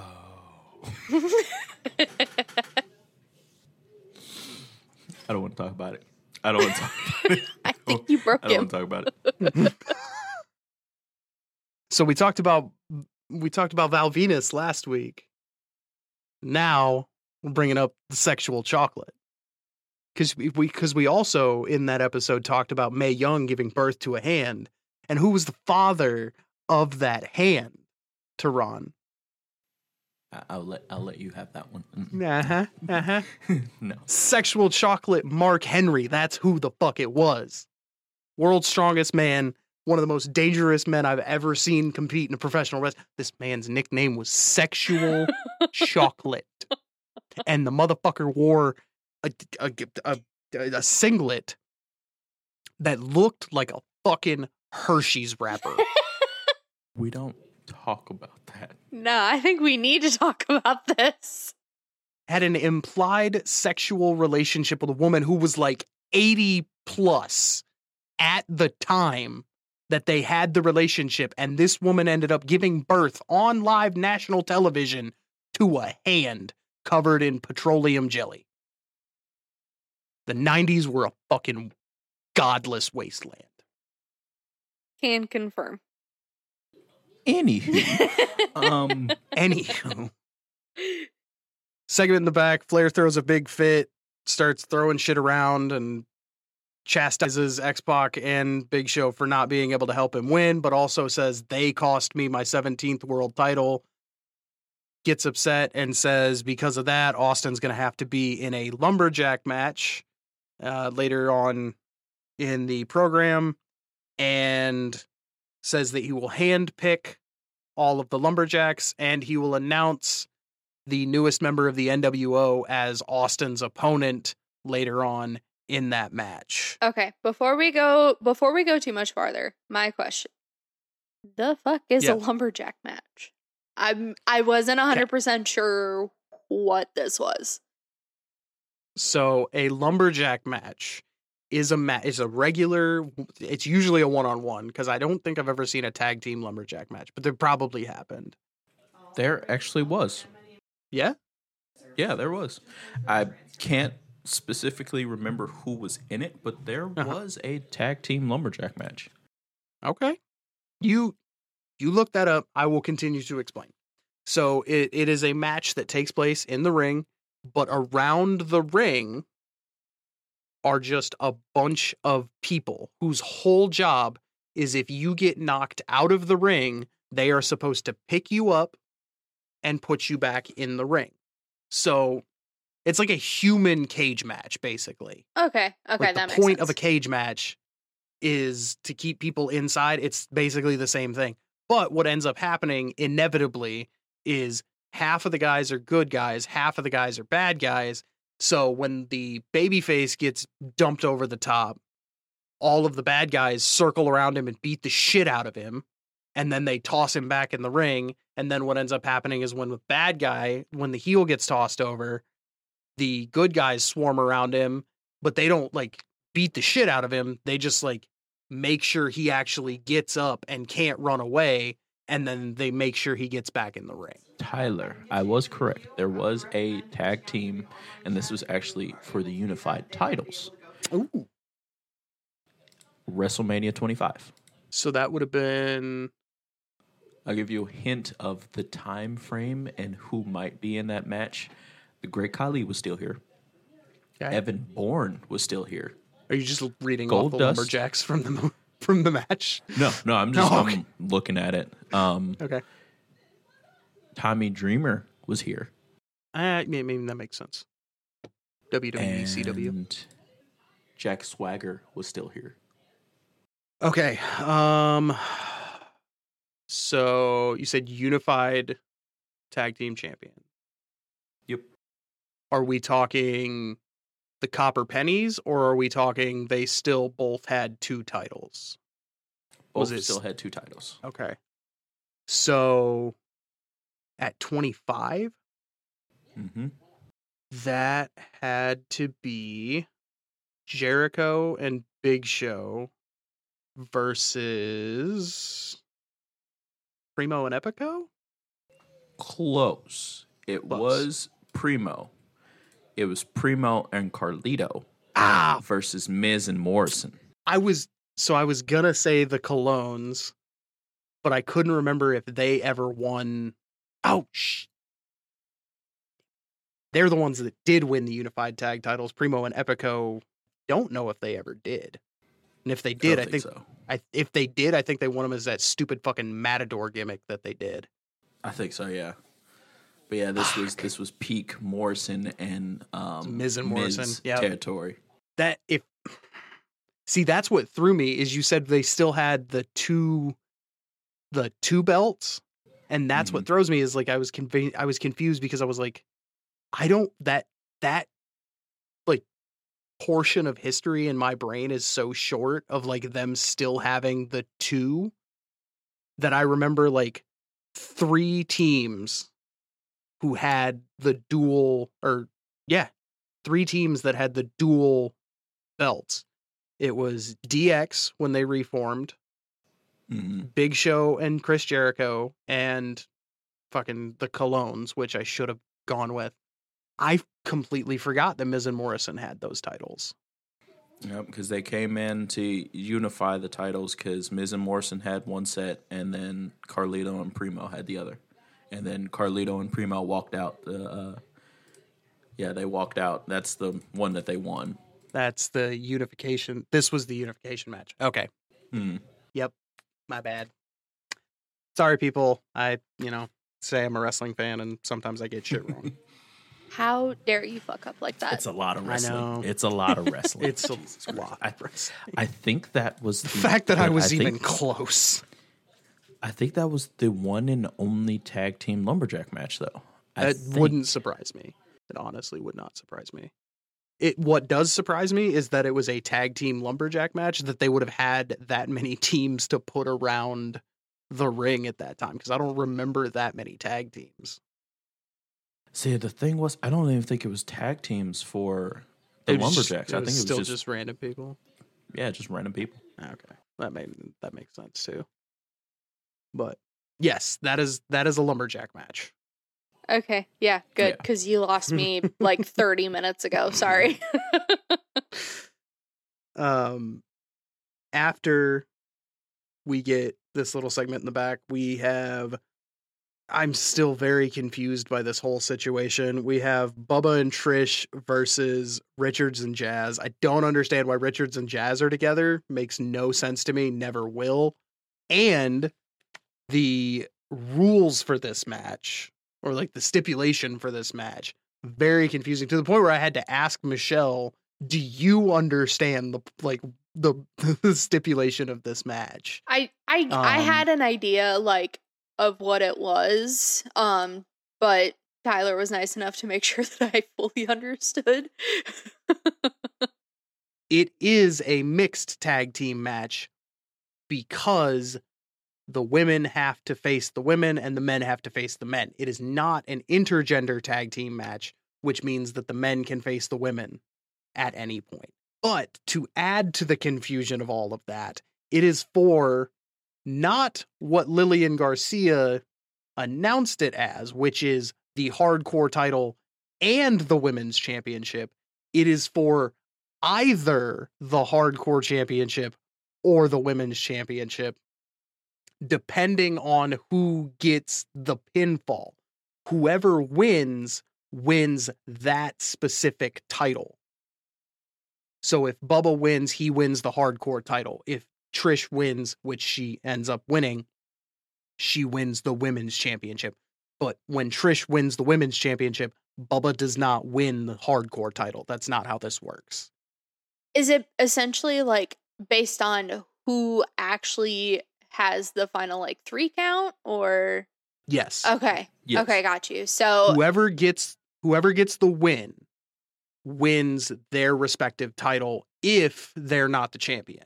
okay, so gotcha, it, gotcha, like gotcha. if if Richards had won or if Jazz had won, they would have stayed champion and the other one would have stayed champion. Mhm. But if Bubba won or Trish won, they won their respective title. Mhm. It's confusing as all fuck. I'm say that I didn't pick up on, but the actual like idea of the match I got that it was like women versus women, men versus men. Kind And of that's that's more so what I was I was more so asking about the stipulation rather than the rules. right. And the stipulate just because the shit the stipulation is like it makes no sense even to people who watch professional wrestling on the regular. They're just why? Why would yeah, you that do was this? that was a weird one. And I've seen some weird stipulations. Seen a Judy Bagwell on a forklift match. Was not as complicated as this shit. The fuck is that? That that was a that was a WCW specialty. Uh, Jazz and Trish start kind of reaffirming this is a mixed tag match, not an intergender tag match. They do a little bit of back and forth. Bubba comes in with Richards. They do the woman falling on a man's dick spot. But sh like Jazz was very hesitant to do it. Like she did not want anything to do with it at all. Like to the point where I'm pretty sure she shoulder checked his dick, which had to hurt even worse. She wanted nothing to do with that. she definitely showed. She landed on his face, on his thigh, shoulder, and his crotch. That that's what happened there. Uh, I know this next part has Michele. Like Michele wrote a note about that. I know she wrote a, Mich- a note about this. Um, all I put was just all the weapons because Bubba All and. Trish just go around the ring and just like start chucking, quote unquote, chucking things into the ring. Why is False. that? Why do I put False. that? Why do I Hold- put? hold- Because No, they were not checking all of the weapons. at one point Bubba was chucking in oh weapons. God. Trish was struggling with one can. there was a point where Dudley goes to chuck in a fucking trash can. It bounces off the side of the ring and hits him in the face. And I They just both had bad spots with the trash can. I just lost my shit. I probably laughed for a Oh, actually, good five minutes. actually, now that I think about it, Trish was the one who was struggling, and then Bubba's spot was at the end after the match was over when uh Trish told him to go get the table. Get the table, yes. And he ran out and he grabbed and he grabs the trash can and throws it, but he hits the rope and it just bounces back and just domes this motherfucker in the face. Yeah, um, Bubba throws in a trash can. Trish tries to throw in her own. She gets the lid in after struggling, and then tries to throw the can in. And after failing three times, we just abandon the trash can. Also, at some point, there is a hockey slap to the groin at one Yep. point mm-hmm. that just, ow. I don't There's know a about stop you guys, hey, but there is getting, a stop sign between stop the sign. hockey stick and his dick. you act like that stops the hurt. No, we're just making It sure just- that you understand like- there's that that's that's the point is there's padding. Obviously the stop sign makes it hurt less. okay, let's test this for science here. We will No, put a thank you. stop sign over your lap and I will hockey slap the shit out of you. No thank you. No, Are thank you sure? Yep. Mm-hmm. Um, No one, nobody's point- gonna volunteer as tribute. at this point, though, uh, I did love seeing Michele's reaction because she gets so enthralled when she's taking notes that she just doesn't pay attention to anything that's going on around her. Because this woman sat, like, put her head down, started taking notes, looked up after Justin Credible had come in, did his thing, and then Crash came in, did another thing. Justin Credible cut Crash off, did some other shit with the fire extinguisher, and then Crash did some more shit. She sees Crash on TV and goes, Who the fuck is that? when did the next match start? Well, How much did I mm. miss? No. Okay, okay. So this is why this happened. Because at this point in time, the hardcore title was the predecessor to the 24 7 championship. Didn't realize this until we started watching this over again. It is defended at any point, at any place, at any time. And I believe it's always a no DQ match. So, with this being a two title match, with one of them being the hardcore title, it automatically made this match a no DQ match. So, they came in trying to capitalize on winning the hardcore title in the middle of this dual title match. So that's why seven different people came. I out. mean, I under. and you looked up and there was a whole nother match going on. I I just, just so love that confused 'cause I'm reaction. like- it's just I'm watching all of this happen and I know she's not seeing anything because she hasn't said anything for like a solid 45, 50 seconds. And then she just looks up and goes, Who the fuck is that? Where the fuck did they come? Who are all of these people in the ring right now? I'm and like, then all of a sudden, Crash. and then all of a sudden, Dudley just hits Justin over the head with a guitar, and I'm like, uh, j- what is happening? Yep. Richards that like they clear the ring. Richards tags in Jazz and then just like leaves. He just fucks off. He just dips out. He's like, nah, fuck you. I'm out.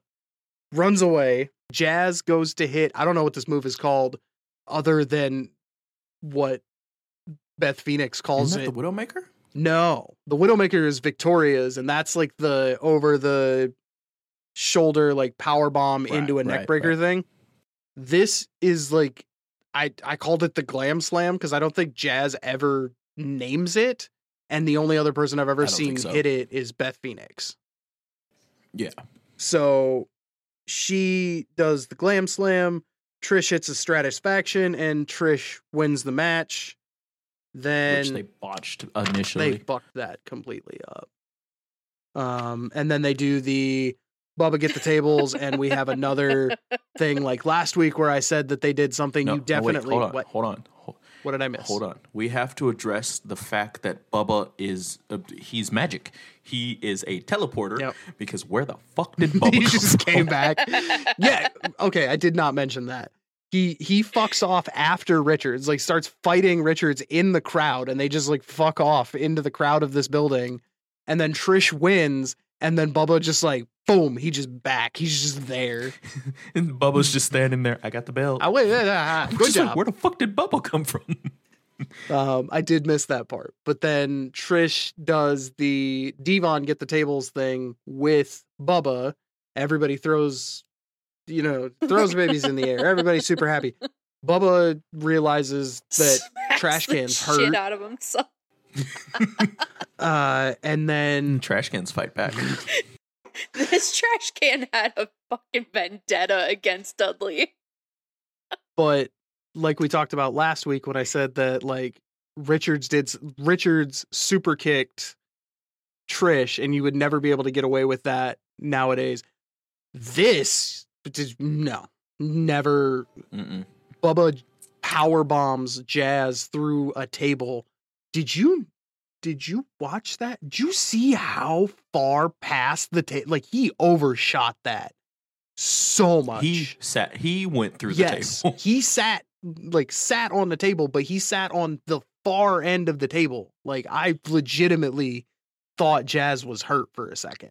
Yeah, she made no contact with the table. He hit his ass was the only thing that touched the table. After that, monstrosity of a failure. We have Taker in the back beating his head against the wall. Coach tries to come up and ask him a question, and Taker basically just fucks off and leaves. Then we have a card rundown for Judgment Day where they just go over all the matches that are going to happen. We'll get to that next week's episode. Next week, we'll do just an exclusive episode about Judgment Day. Instead of doing Judgment Day and Raw and SmackDown all in one episode, we'll just do a single episode on Judgment Day and all of the spectacle that goes around that. We have Goldust is in the back. He starts singing the Lumberjack Aw. song to uh, Booker T. Booker T, Theo's favorite person. Is Theo's here. favorite lapdog, Goldust. As Theo would say, Goldust is best boy. Booker T's in the like in a in a lumberjack outfit and screams at Goldust and he was like, Why aren't you wearing this? And Goldust is like, Well, we don't have to. And Booker T gets pissed and asks him why he's wearing it then, and then Goldust is like, Oh, I think you look it's just very sexual tensiony, like weird shit. Can I just mention how like homoerotic wrestling is sometimes? Oh, Theo already beat you to it last week. Everything around. Okay. Everything around Gold It's Dust just- is homoerotic. It's not. It's not even just Goldust. Like there are certain things that I see in matches where like they'll be like one of the guys will be on his knees. Let's start right there. One of them is on their knees in the middle of the ring, and the other one just like grabs him by the chin gently. And I'm like, this seems very sexual. What is happening here? And then grabs him by the back of the head. And I'm like, wait a minute. This is not what I signed up to watch. I mean, just just look up questionable promos by wrestlers.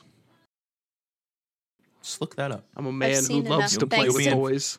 No, thank you. Yeah. Just just listening to what was it? Was it was it Kevin Nash or I can't remember exactly who it was saying that he was going to come on a grown man. Uh, I remember seeing that uh, Miro did that in AEW. He made a com. He said he was going to come on somebody with the wrath of God. That seems a little excessive. But yeah, we get through the very homoerotic section, like section of the show, the very homoerotic section of the show with Goldust and Booker T. We get to Big Show and X Pac. Uh, it, it was also established earlier. Flair, in his big rant after he lost his match, um, complains and he says that Bradshaw is going to be end up in a match against Big Show and X Pac in a, a, a handicap mat, mat handicap match against X Pac and Bradshaw. I know I say it every time I see him, but I forget that that was Bradshaw. Yeah, That is a big man. He's a I big forgot that dude. he was big. and then the That is long jet black hair and the must like the goatee. like I really forgot about the APA days and all I remember like I remember the APA days, but it's more prominent for the JBL shtick and him being the the cowboy millionaire. So we're gonna play a game here because I have two notes that I guarantee you I wrote when I watched this, and I knew exactly what they meant. And now I have no fucking clue. I have one note on this match, and all it says is Bradshaw has more guts than brains. That's, That's uh, it. That's, all a, I had. That's a quote from JR. That's a quote from JR. I remember that. That's all I've got because at this point, like my brain was shutting down because I'm like, I've had enough of this. Mm-hmm. I want to go to sleep. And then she still had to watch the end of this and SmackDown. So my SmackDown notes aren't much better. I have two notes. One has just in quotations just says "Get him back in the ring." I'm guessing someone yelled that. Probably the referee at some point uh, yelled that in the match. Uh, I don't know where I was going with that. And then I also have a note that just says referees are deaf. Not real sure what significance that has to this match. I don't know what happened. Uh, I just wrote the words "referees are deaf." I think I think your brain probably shut off too. No, like I, I, I don't I don't remember anything from that match that would have qualified for that. Not Does it- wait, one does of it- us is prepared. wait. Doesn't somebody pull out a chair? Oh, I remember what it was. I remember what it was now. So the, I, I'm glad I had this uh, had this time to think about it and, and process it and remember. So uh, X Pac is distracting the referee on the other side of the ring, and JBL like runs to go do something and like hit a move, and Big Show just like bashes him in the back with a chair, and you hear it, and it fucking echoes through the entire arena, and the referee doesn't do a fucking thing about it. Just the referee hears it and is just like, nah, that didn't hear nothing. So I mean, Referees that's are deaf. as bad as the kendo sticks that the refs don't hear because those Right. things breaking are loud. Right. X Pac for some reason at the end of this uh just tags himself in just make the cover. Not, uh, I guess it's just playing into his character, but it was, it was kind of kind of weird and kind of dumb. Didn't really understand why he did that. And then he gives Big Show a sensual hug. Yeah, he does do that.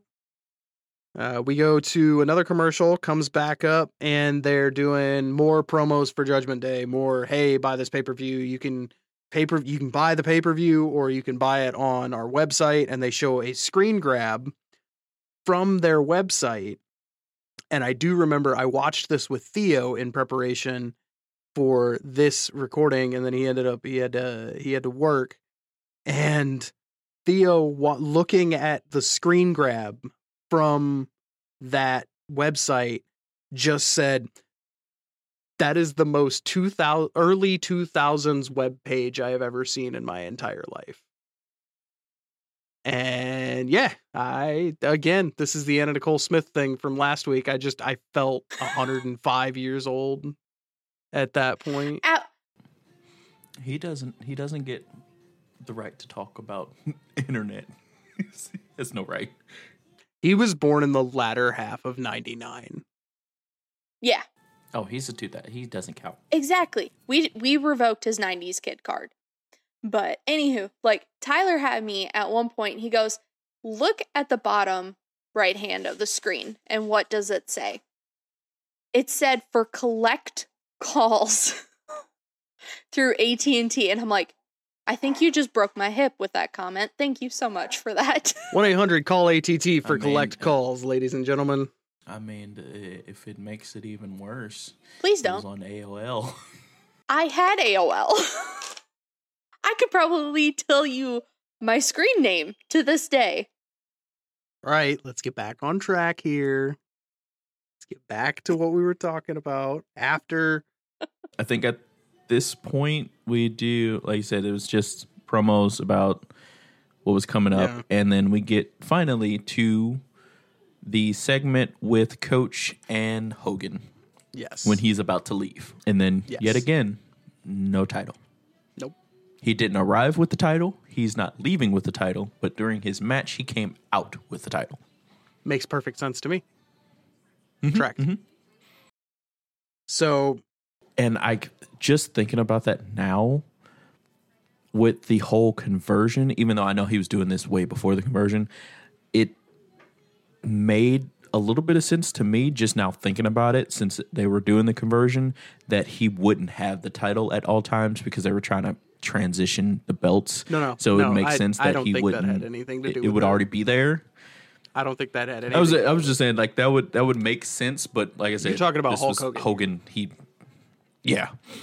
I was like, it made sense. I was thinking about. it. I was like, okay, it makes sense that he didn't arrive with it. He's not leaving with it, but it was there during the match, so the belt was already at the arena.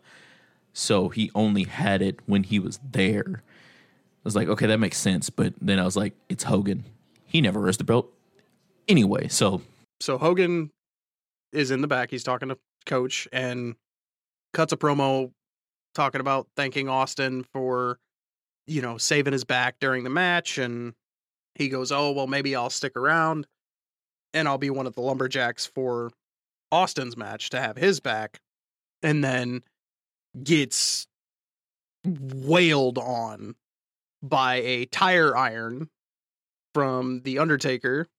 I really hope that that was a rubber crowbar. I hope so. Because. Hogan takes one to the chest. Yeah, And I was like, oh my God. Yeah. I'm really hoping so. Taker ties him up, and I quote, "hog tie, That was not hog tying. hog He just- tie, Tied his ankles. hog tied." Well, we know. JR. should fucking know too. He's from Oklahoma. True. But Taker ties Hogan to the back of his motorcycle and starts driving him up and down this hallway, which JR says is concrete, but it's very, very vis- visibly two colored carpet that he's being dragged on. Yep. I think the only parts that were concrete was the very fir- the very beginning and the very very end. Yeah. But Hogan takes, you know, takes the ride up and down and then gets slammed into these boxes and is very dramatic and it's, So very gently. it's, it's so gently, dude. Like I that looked like fun. But the boxes Like, fall I down. rewatched it and I was like, that was the most gentle crash I've ever seen. like the boxes fall down, the pipes fall down on his head, and I'm like, I watched it, but like I when I watched it, I was convinced that it was a stunt double just because that cameraman had no idea what the fuck he was doing because he just kept shooting the side of a box that was blocking Hogan's face. Nope, just bad cameraman. So I, I was very confused for a minute. And uh they go to commercial, come back up. Hogan is being put into a neck brace. Michele worked in healthcare for a really long time and had uh some some awesome uh comments to make. Okay. One, um, I worked in healthcare for over a decade. I've held multiple positions. Uh, here's the thing when you're putting on a neck brace, you don't jiggle someone's head around. Uh, he had a helmet on. Clearly, the neck brace is not gonna fit on with the helmet. Also, it wasn't even the right fucking size for his gigantic neck. Well, they they established that it wasn't going to fit with the helmet on after they tried. They just Then left it on. off. They Then no, they they, didn't off. take it off. They just They took it left off. It No, they took it off. when? When did They, they, take took it off right before they tried to seal the, the his thick ass neck in the neck brace. Yes, they did. No, they did Yes, not. they did. tried to velcro it, No, and then they just like took him away. one of the two of us doesn't have to take 45 seconds at a time to write notes. So one of us noticed that they completely got his helmet off. They took his helmet off. It was still They not the did, they correct did. size neck brace. No, it No, was, not. But after that, we have the lumberjack match. So let's get let's get your guys' opinions on that. I'll be honest, I was still very confused uh, what a lumberjack match was, so I wasn't sure what was going on. Uh, but at some point, uh, Austin, uh, Steve Austin, he he won. That's all I remember. But at some point, he got he got out of the ring, gets tossed back into the ring, and somehow I'm not sure how this move works out that this man ended up getting a thumb up his butt, but back to my homosexual comment that I made earlier. Why is wrestling so homoerotic? Yeah, that was that, that was a point that we um when Theo was here, we we brought, we brought that up that yeah, um he he he got violated. Stone Cold got violated really, really bad. This man's junk was in another man's face and he gets a thumb up the ass. There was. This is not what I signed up to watch. yeah, it and to to um Tyler's credit before Wayne said that there's a bunch of heels on the outside and a bunch of baby faces. When the before the match even starts, Stone Cold gets ambushed by all of the heels, and that's just a credit to how they position people because all of the heels were on the entrance side and all the baby faces were on the back end side so they could do this before match spot that they all jump him and then they throw him in the ring and then he he has his match Gets violated. and yeah, he gets it. oh my god. Um, but yeah, the match goes on. Stone Cold and his now announced um, opponent is Booker T.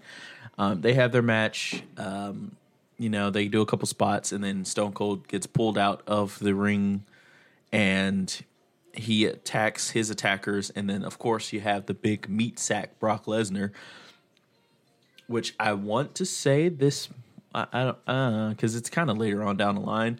I want to say that this was kind of a start of the feud between those two. I don't know if it's ever brought up again that because Brock Lesnar just solos Stone Cold for a good like two three minutes, and then he gets thrown. Stone Cold gets thrown back in the ring.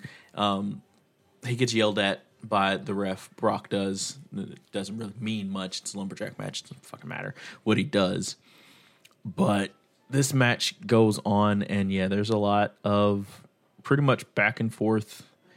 Stone Cold gets thrown out a bunch of times, and then yeah, to to the credit of him getting his innocence taken. It it was that was funny. That, that was Like, I would have had some words for some I- people.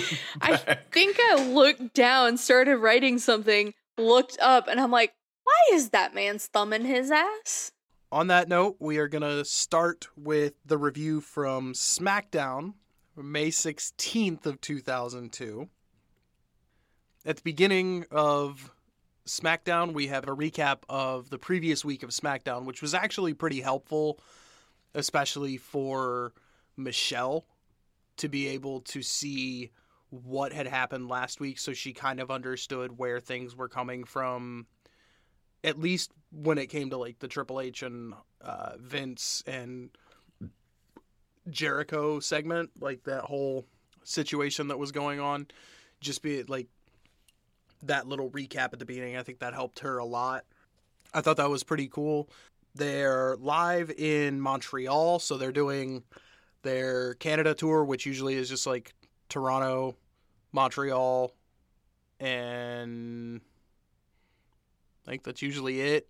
I don't think they go to like I know they do the smaller towns, but as far as like televised, that's usually the only two I think that they do is Toronto and Montreal. So we start the entire show with Michele's new favorite professional wrestler for some reason. Triple H cuts comes out and cuts a promo. I said this last week, but I'll say it again. It's weird seeing babyface Hunter just not used to it. So seeing him be a good guy is just it's strange to me. It's going to take some getting used to and then by the time I'm used to it, he's going to be a heel again. He calls out Jericho and wants Jericho to come down and instead of Jericho, he gets Edge, who my wife pointed out apparently looks like a guy she went to high school with, or no, No, no. dated while she was in high school. Yes. Uh, looks almost exactly like him. And I'm like, this is weird. So I asked what his real name is. And Tyler's like, please tell me that that's not the guy's name. what did you say his name was? I will I I will leave right now if you tell me that you dated Edge in high school. No. I'm done with this No. podcast. I'm I'm, Uh, I'm done. No, because I graduated in 2011. And in 2002, he was what, probably mid 20s? Yeah. I think he started when he was like 18 or 19, and that was mid 90s, mid to late 90s. But no, he looks almost exactly like a guy that I dated when I was in high school. And I'm like, this is fucking weird. Back on track. My wife dated Edge when she was in high school. Listen, we don't talk about it because it was illegal as shit.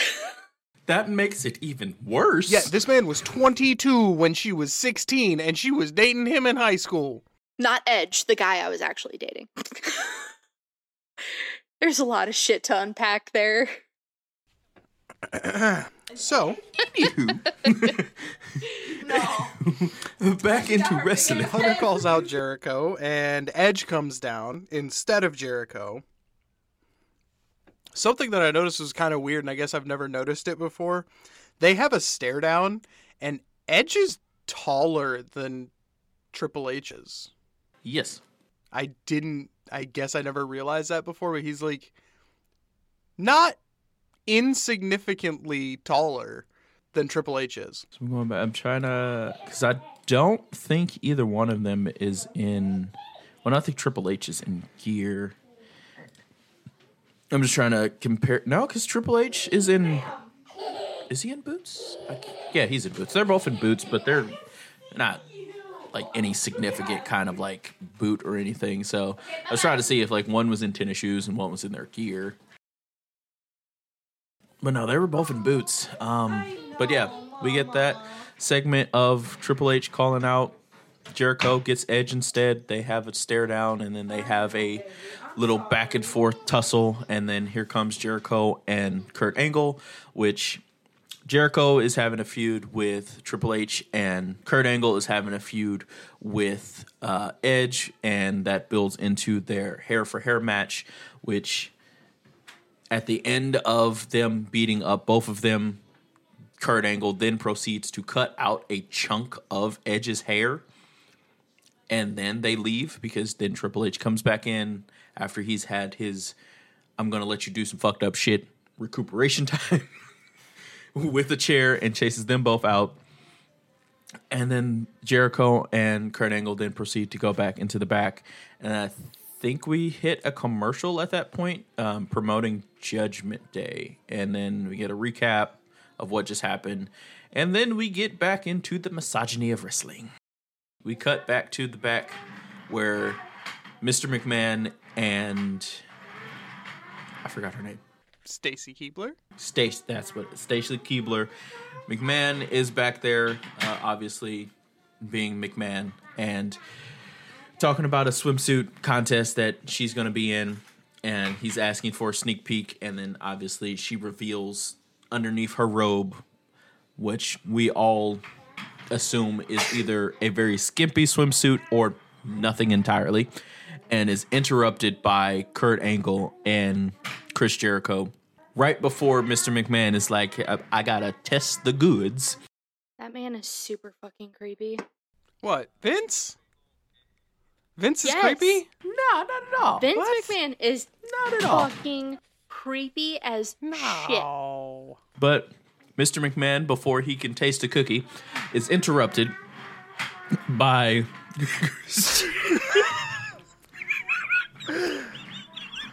He was trying He's to run through that without. he was just like, all right, if I say it fast enough and I get through it quick enough, nobody will notice and I'll be fine. How did that work out for you, Terron?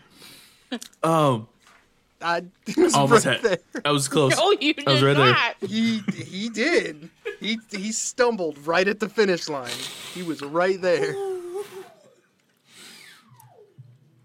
But they come in, s- talk to Mr. McMahon about, hey, yeah, look what we just did, and he McMahon is like, I was not paying attention to any of that.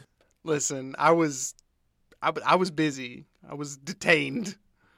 But then he's like, we're gonna reward you guys by putting you both in a tag team match against Triple H and Edge tonight, and that was pretty much the end of that. And then we go on to our next match. Well, actually, our first match in the night, actually.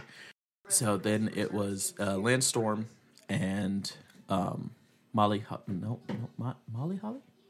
No, Hardcore Holly. Jesus Christ! Look, there's so many people with Holly in their name at this point. Crash, Hardcore, was and hard- Molly. Yeah, and then we get to who's tagging with Randy Orton. I'm I'm gonna let Tyler Tyler go over over this man. it's his favorite person.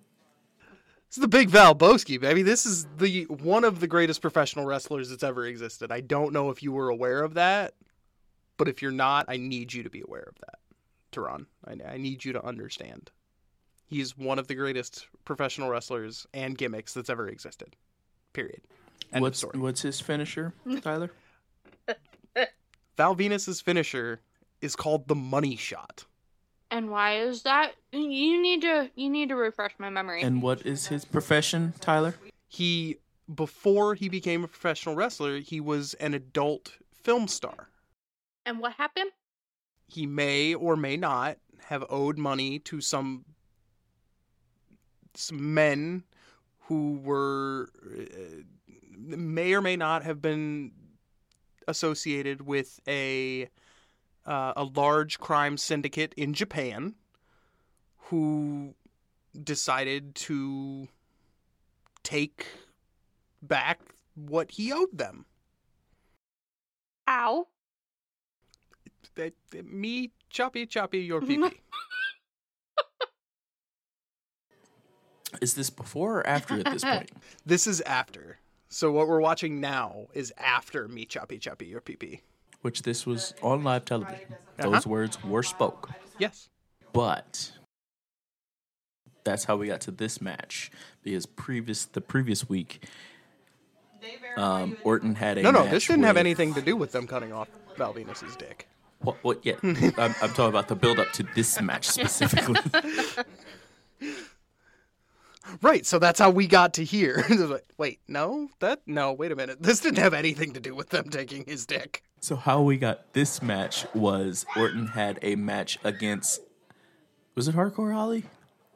Uh, no, last was- so last no, week it was against Holly Storm. was the referee. Yeah, and Holly was the referee, and then they started beating the shit out of him, and then Val Venis came down and broke things up and saved Orton because he's just the best guy.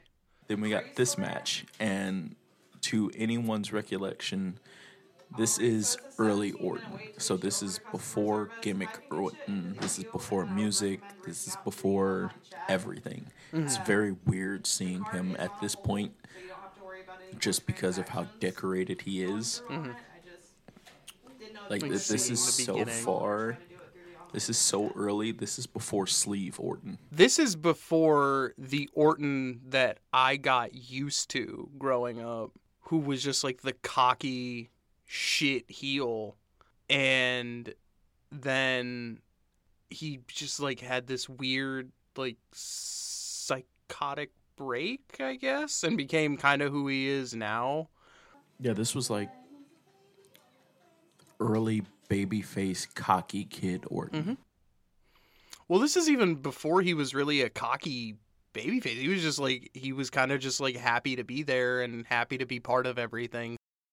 But yeah, this is before the the Orton that I remember, which is just like the cocky heel that was in Evolution and, you know, the the early Legend Killer gimmick. This was just this was nothing. There was nothing there.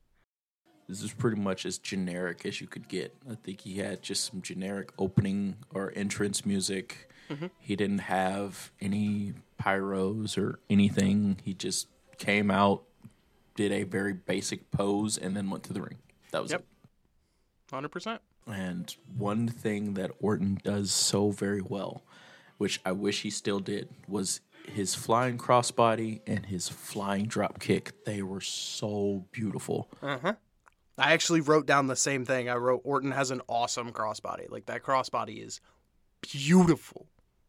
And then yeah, I did notice I also noticed the uh the drop kick. He gets up there. He gets some height up there when he hits that drop kick.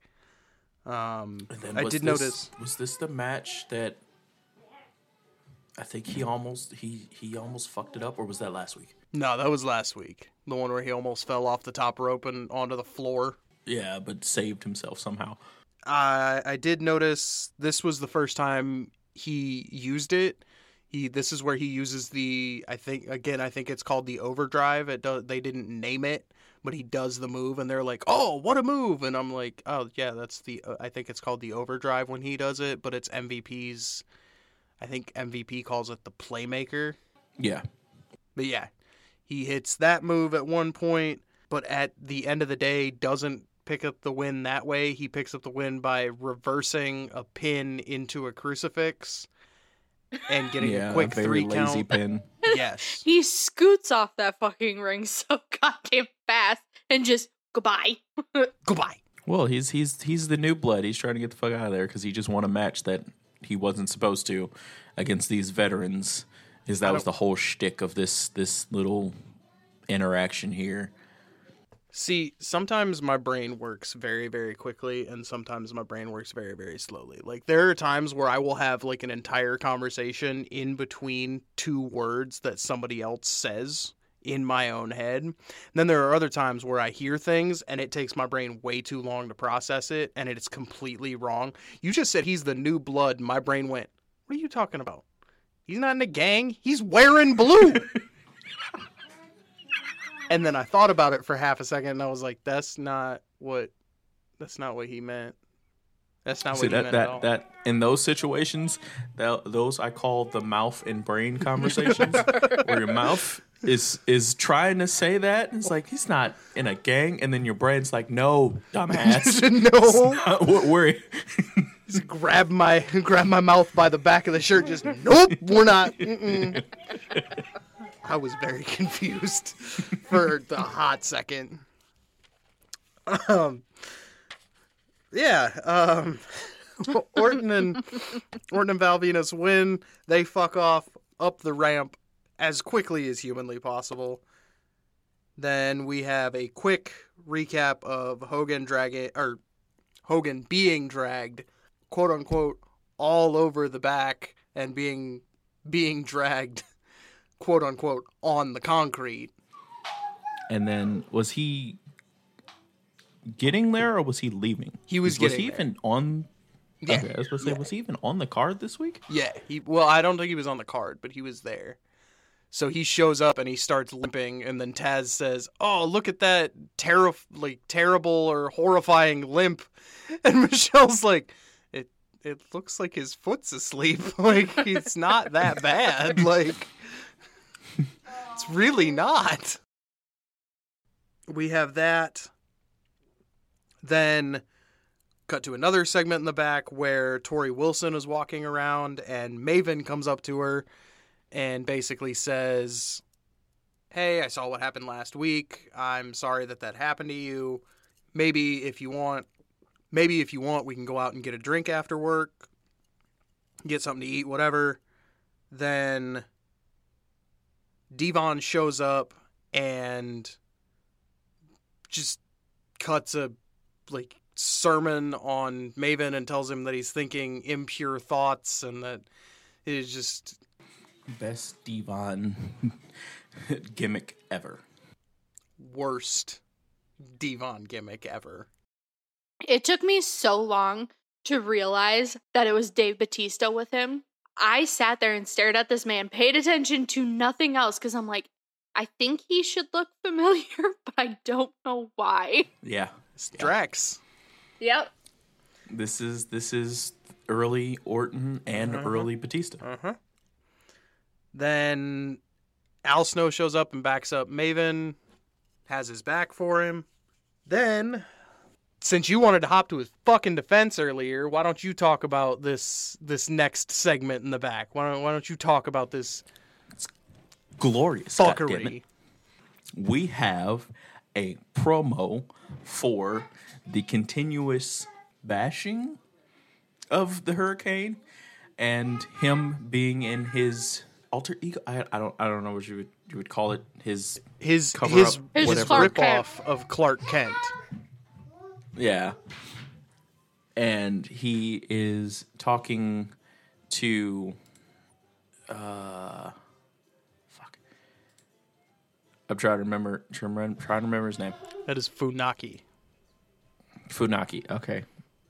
So I was like, It's not him, and it's not him. I went through like seven different people in my head. Later known But as Kung Fu Naki. the- Yes. But he's back there talking to Funaki, and then Funaki is like getting geared up. He bends over.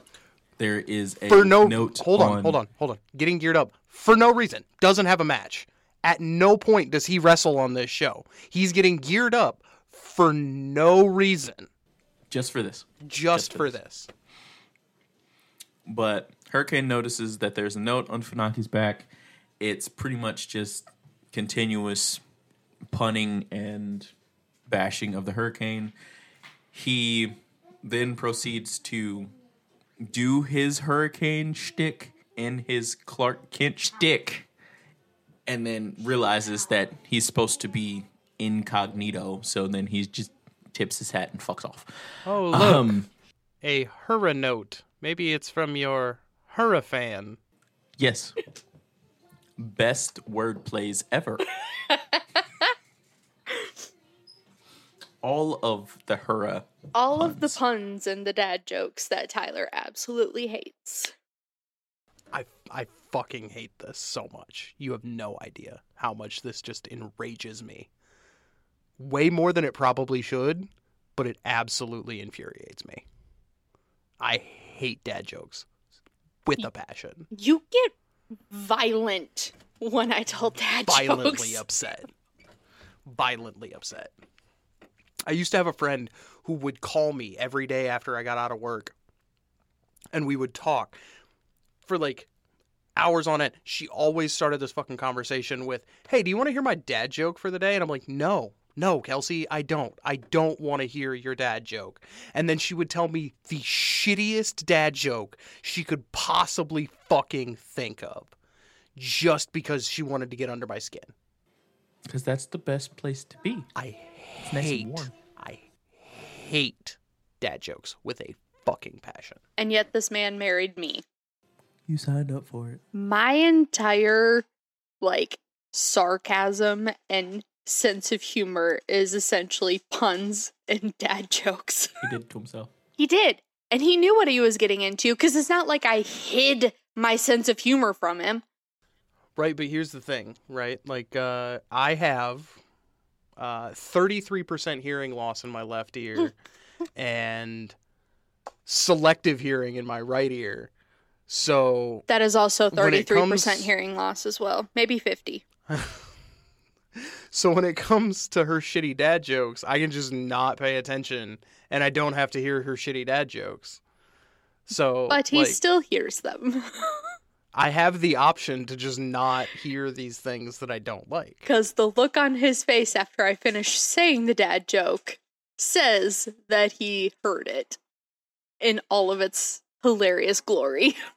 Anyway, now that we're done trying to get under my skin with dad jokes, we have an interview with Jericho in the back.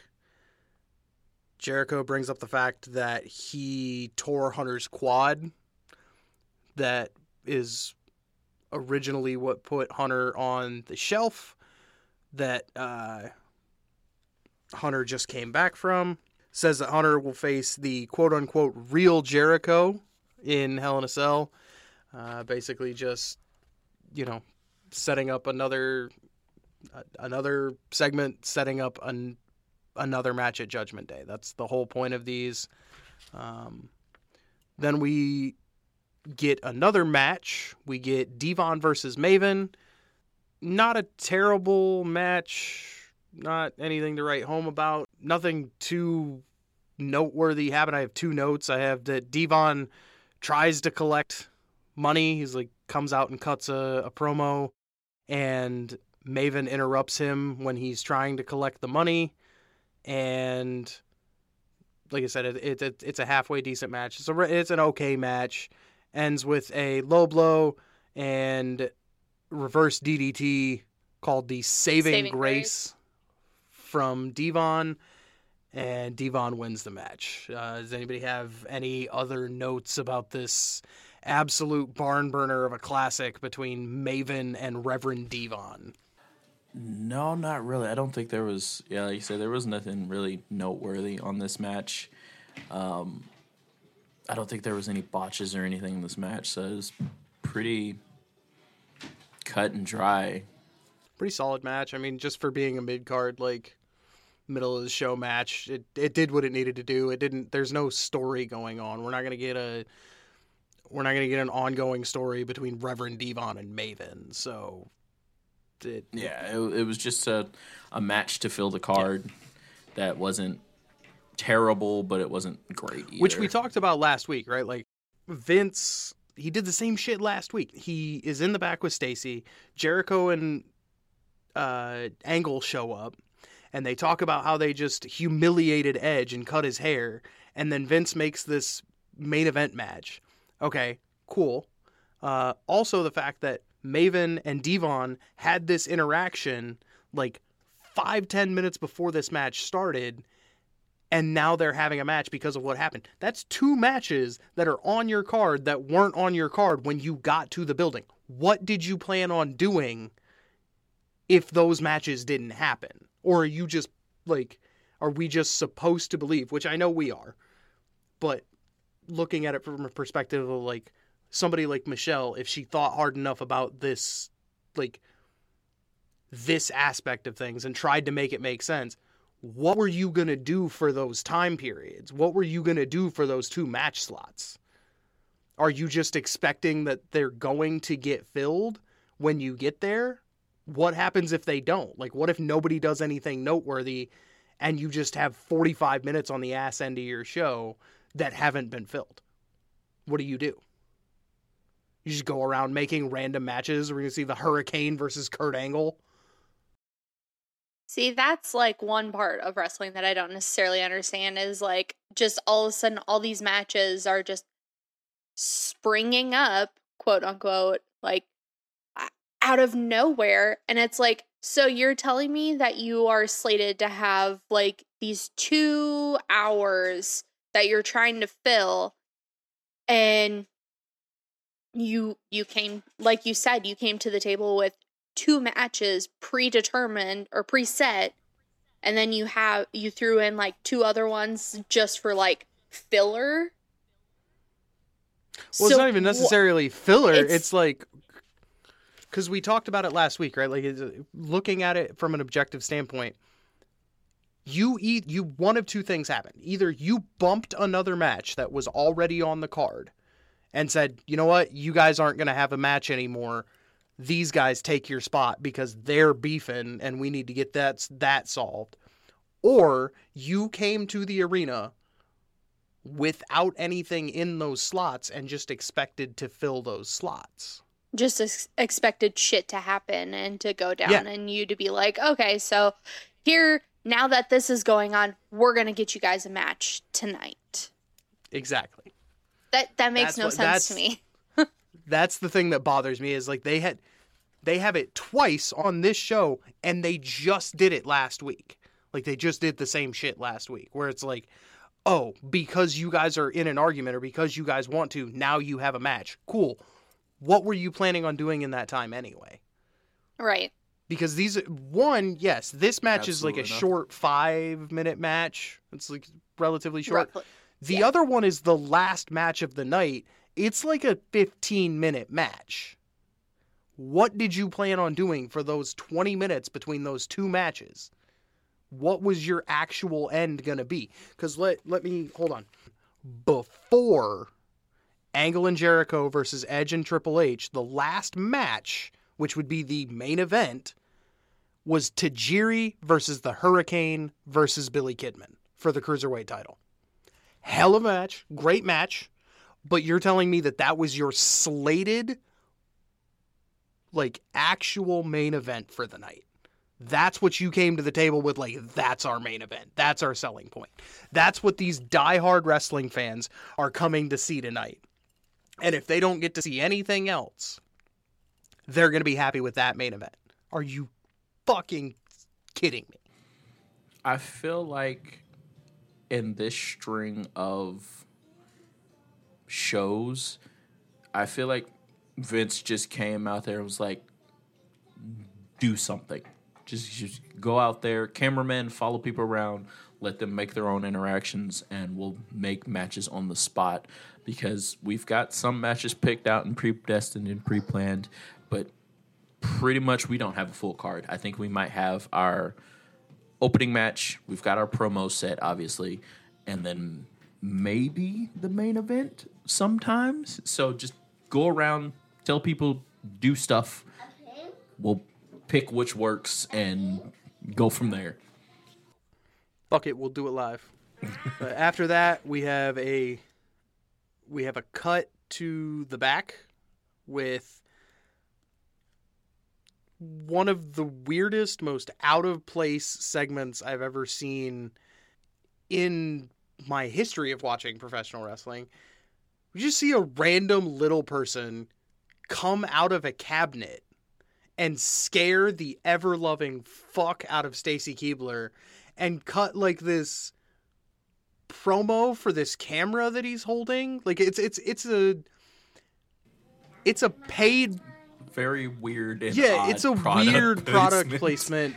It's a commercial within a show for some random video camera that for some reason is marketed and sold on this TV show by a random little person hiding in a cabinet. As Stacy Keibler is in a robe getting ready for a swimsuit or it was an underwear match or one of the Swimsuit two. competition. Yeah. I Yeah. will. s- I will say the one there's very- accurate part about this whole thing, and I know that's like a, an oxymoron when you're talking about this segment, but there is one accurate thing. I guarantee you that is actually Vince's like, not he doesn't have a dressing room, but like that's Vince's lounge area. Did you see on the bar like where normal people would put like alcohol? And like This their man. glasses, this man had three different kinds of protein powder Three sitting different on top flavors of protein powder. sitting on it top was of the counter. chocolate, vanilla, and strawberry.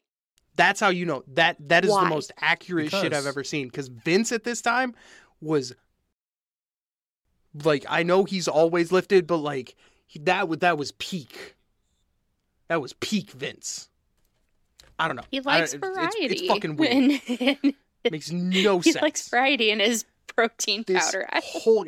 But here's the thing: why three full containers of whey protein? Why? Do you know how how long it takes a meathead to go through one of those containers? Like I know guys who lift and like lift lift for show muscle solely to get bigger. That eat whey or like drink whey protein for breakfast, lunch, and dinner. They bake it into shit. Do you have any idea how long it takes them to go through that shit? Like a week, week and a half. Why does he have three? They're not staying in this building. Those are his travel sizes. Is he making his is he making his own Those fucking his travel Neapolitan fucking shake I god Shakes. I don't fucking Yeah. know. I it hurts. you this are whole thing stressing hurts. yourself. This whole so segment. much over This whole segment You just are- makes my brain hurt and I feel like I'm gonna have a fucking you are aneurysm. so yes, you are so stressed out about this man's whey protein that you are just you are gonna give yourself a heart attack.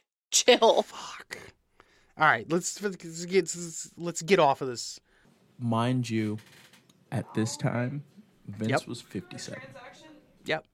Yep, pushing sixty. That makes that makes the uh cookie thing Even worse. even creepier. Uh, okay.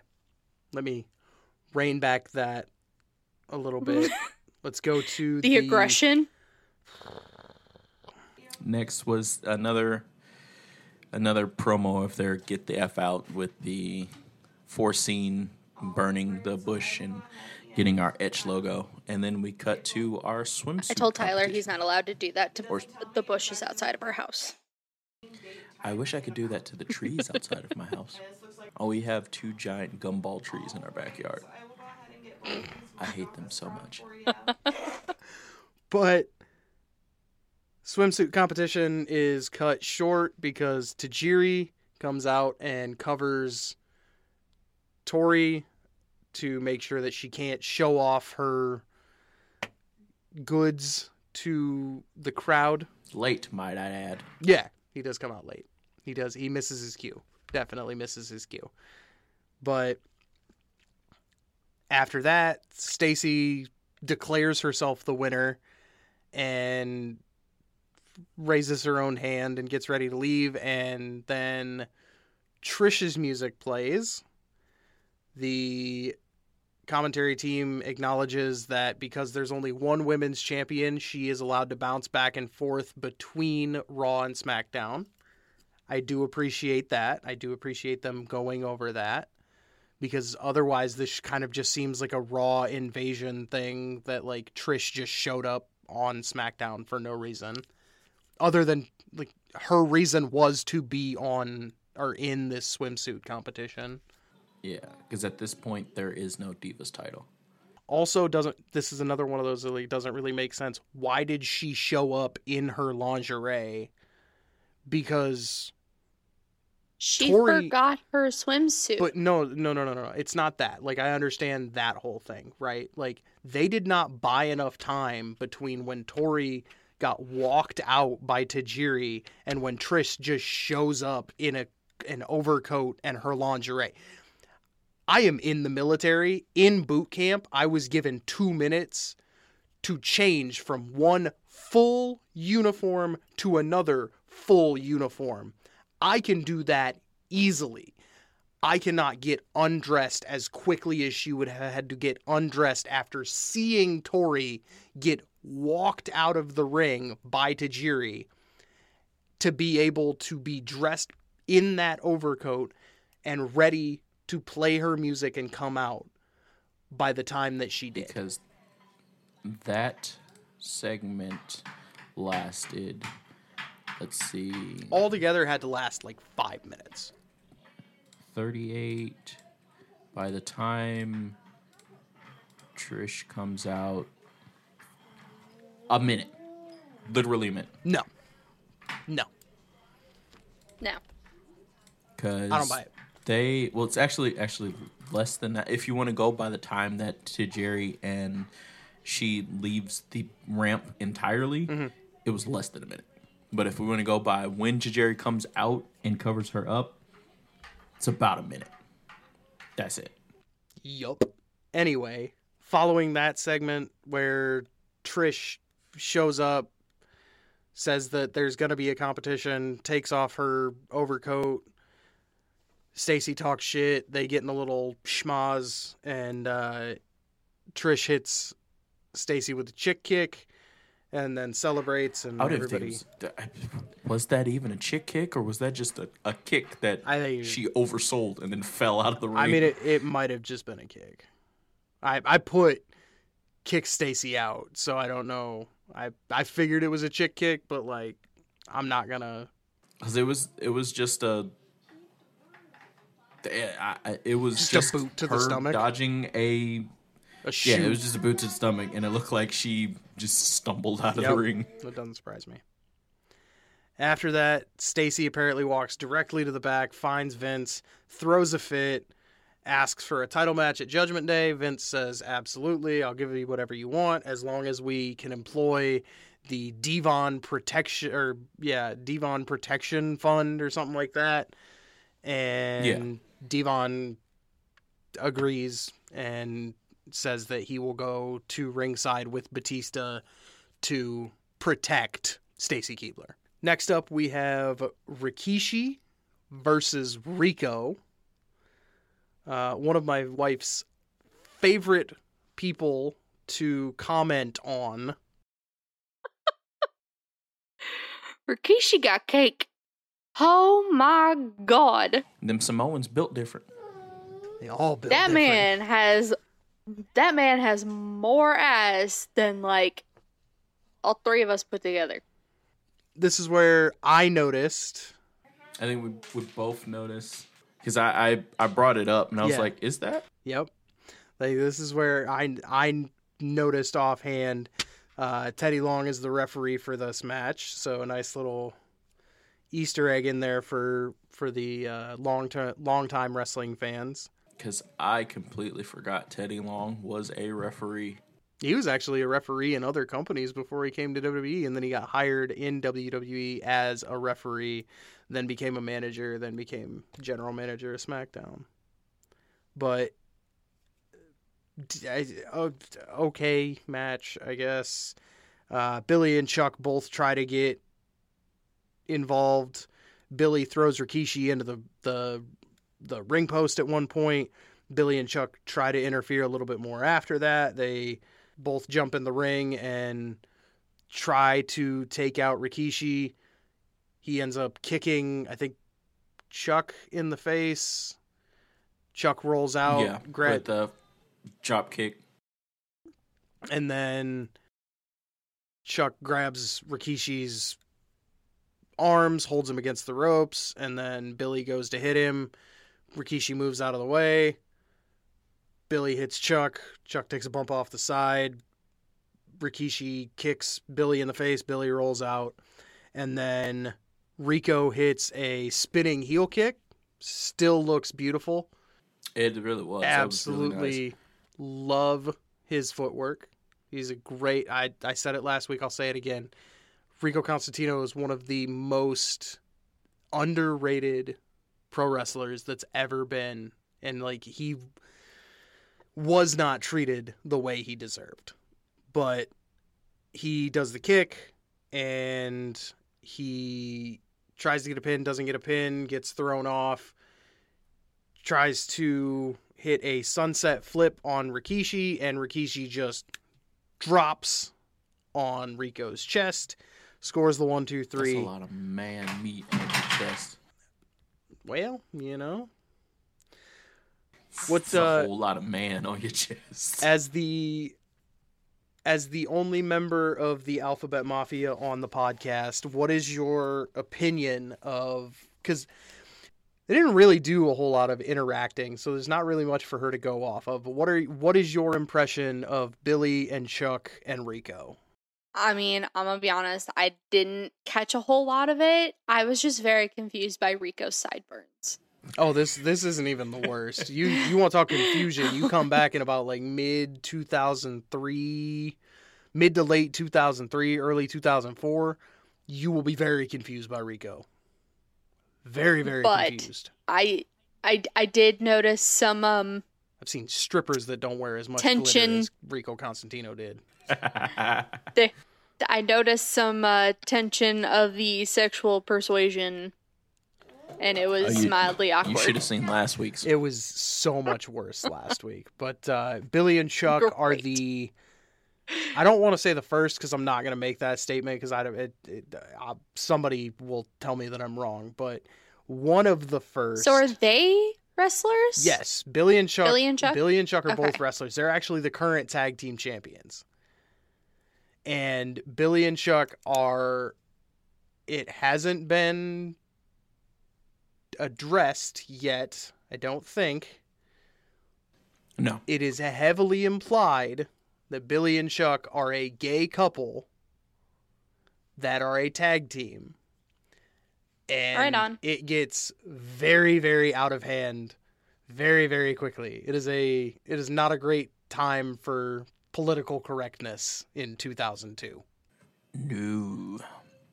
But we just wanted to get your idea. We'll we'll maybe it, we'll probably have you on the Judgment Day pay per view uh, recap, so maybe you'll get to see a little bit more of Rico and and Billy and Chuck. I absolutely love Billy and Chuck just because of where the story goes. Like knowing how this story ends, I absolutely love it, and I just I look forward to seeing the end, like seeing it through to the end. It's gonna be so much fun.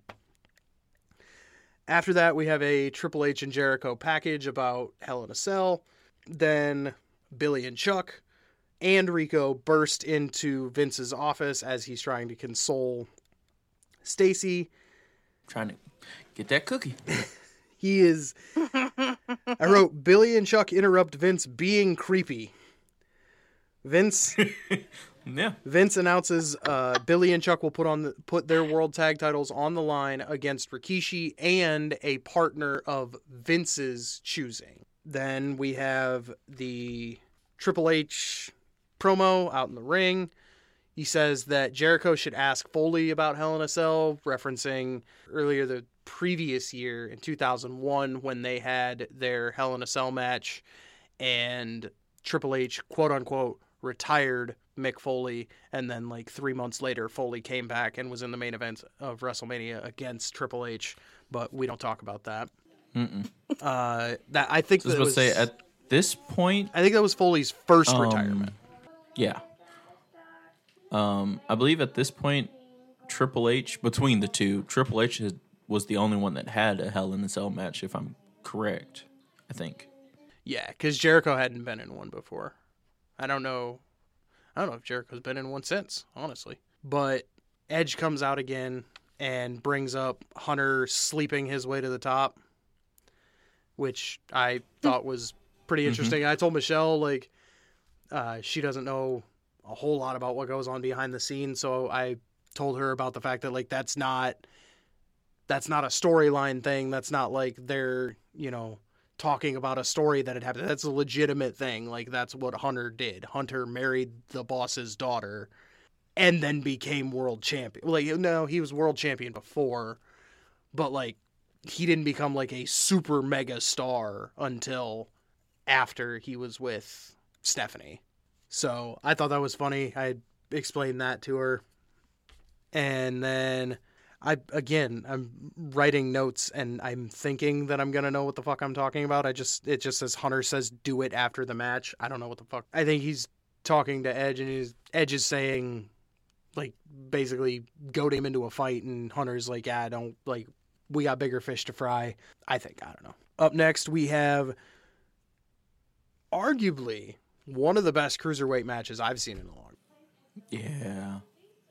And this is why the Hurricane is the best. No discredit to Tajiri, because Tajiri is a Tajiri is a, just a beast. Don't know and don't fucking count out Kidman either, man. Like Kidman is a solid, No, kid, kid, solid wrestler. He just has no personality. yeah, like all three of these guys are great for eh, they are. Hurricane they're has a ton of personality. Tajiri's personality is he's Japanese. That's it. And then Kidman just has no personality. Like that's I, I don't ever remember a storyline or a character or gimmick or whatever that Kidman was involved in or that he did or had that resonates with me that I remember. Like I did I don't remember I don't think he ever had I, one. neither do I. I I think he was just a cruiserweight wrestler. Yeah. that was it. Yeah, that was it. And he was champion like multiple times. He was just that damn good. And they didn't really have that many cruiserweights at this time.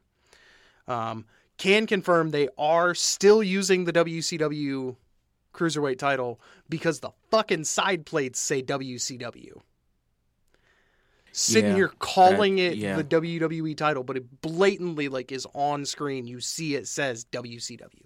Was the was the center plate still the right plate, or did they change the middle and then forgot the side plates? Nope. It's still it's just the the it's just the WCW title. The WCW Cruiserweight title.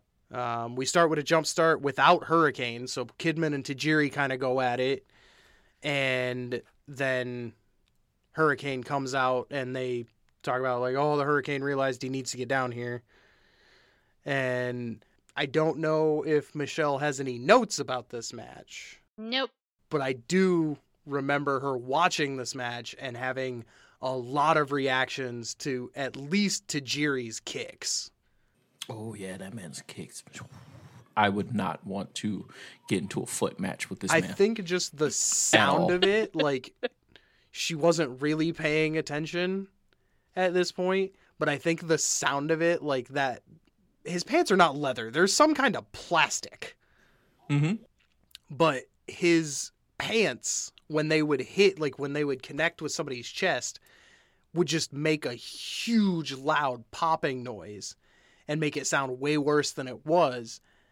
And it, like, I specifically remember he hit one kick to somebody's chest and she would just like stopped and she was like, ah, ah, ah, ah. God damn.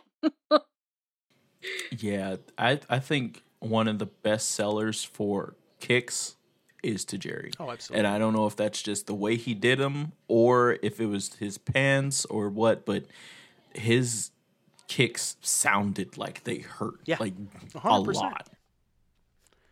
but we do see a perfect example of a shooting star press from Billy Kidman. And Mhm. Michele watched it and was like, "Oh."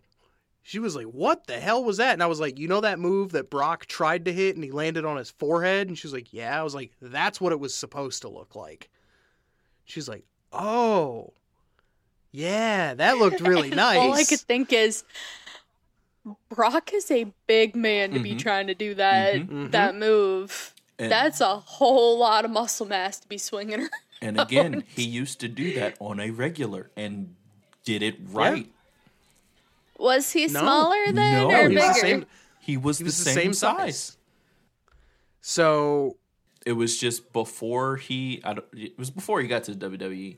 He would do that on a constant basis. That was one of his moves in his skill set that he would do every match. Even though they kept telling him got- not to do it because they're like, "Hey, a guy your size shouldn't fucking do that," and he's like, "Haha, Yeah, fuck you." I'm gonna do it That's anyway. what you think. and then he got to WrestleMania and tried it because I don't think up until that point he had ever done it. Nope. So then I guess he was just trying to be like, hey, this is my big WrestleMania moment. This is one of the tricks I've got in the bag that I've used to do that was like, holy shit, he's doing that. I'm going to pull it out. And did not go as planned. It was definitely a WrestleMania moment. yeah. It, it I like that I- is a WrestleMania moment that gets replayed to this day, and it was 21 years ago. and I think to the credit of the the moment, Mm-hmm. I don't think it would have been as impactful if he didn't mess it up. I I don't feel know. like because he messed it up, it made it more popular. Like it still would have been a great moment to have, but I don't think it would have been as big if he didn't mess it up. But look at it from this perspective. If he had hit it beautifully, if he did it perfectly, and then covered angle, and then angle kicked out, that moment would have been just as big. Yeah. I'm not saying bigger because, like, you see a 295 pound man try to do a shooting star press and land on his fucking forehead. It's a big moment, but Yeah. I, it, it would have been at least that big because it would have helped push the story along. It would I don't know that it would have been as memorable, but it definitely would have been as big in the moment when it happened. I feel like as far as being memorable, I think it would have it would have been one of those like segue memories into oh, he did this, this was the big move that he attempted and Stone Cold still kicked out of it. Yep. And then proceeded to do this. So it still would have been big. It just the fact that he messed it up is just what I guess like put it over the top. I remember watching that match and I watched it with Michele. And I told her I'm like there there's a there's a rule I have. When I know something huge is about to happen, I will look at her and I will fucking stare a hole in the side of her head if she's playing on her phone until she puts her fucking phone down cuz I'm like you need to watch. Like I get that this is not really your thing and you don't really enjoy it like I do, but I need you to pay attention. The big moments we need we need you here. Exactly. We need you we need you right here, right? Look at me. right here.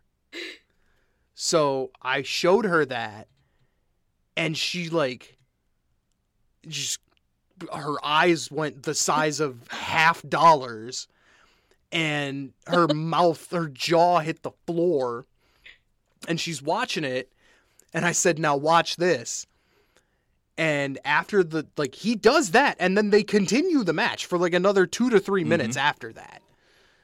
And once he wins there's a moment where he's sitting literally sitting on his ass has one arm up on the middle rope and has the belt draped across his stomach and he is looking out in the crowd. This man is all pupil. He doesn't have whites in his eyes. His pupils are so fucking big. This man has no idea where he is, Who, who he is.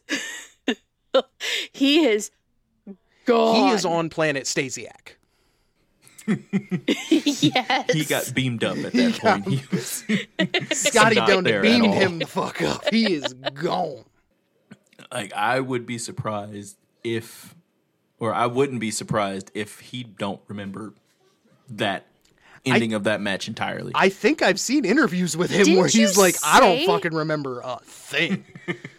like, I don't know what happened, but because he's I was Look, there. I all I remember- remember is going up in the air. I saw the, the, the arena come around and then nothing. And then next was it. the Yeah. next day they're like, "Yeah, you're champion." And I'm like, "How?" no. How the fuck did that I happen? remember him talk. I remember him doing an interview and he talked about it and he said he came to in the back after he had already left the ring. Show was over. Everything was done. He had already celebrated and everything. He somehow this motherfucker walked to the back with a grade three concussion. Walked to the back what we and call autopilot people. Posted up on one of those like gear trunk cases they have just sat on there and somebody came up and was like talking to him and like they were making sure he was all there. And that's when he remembers coming to getting back to the cruiserweight match where Billy Kidman hits the the shooting star press uh go back and forth they go back and forth a little bit more. Hurricane ends up winning with a uh what what what's it called, Terron?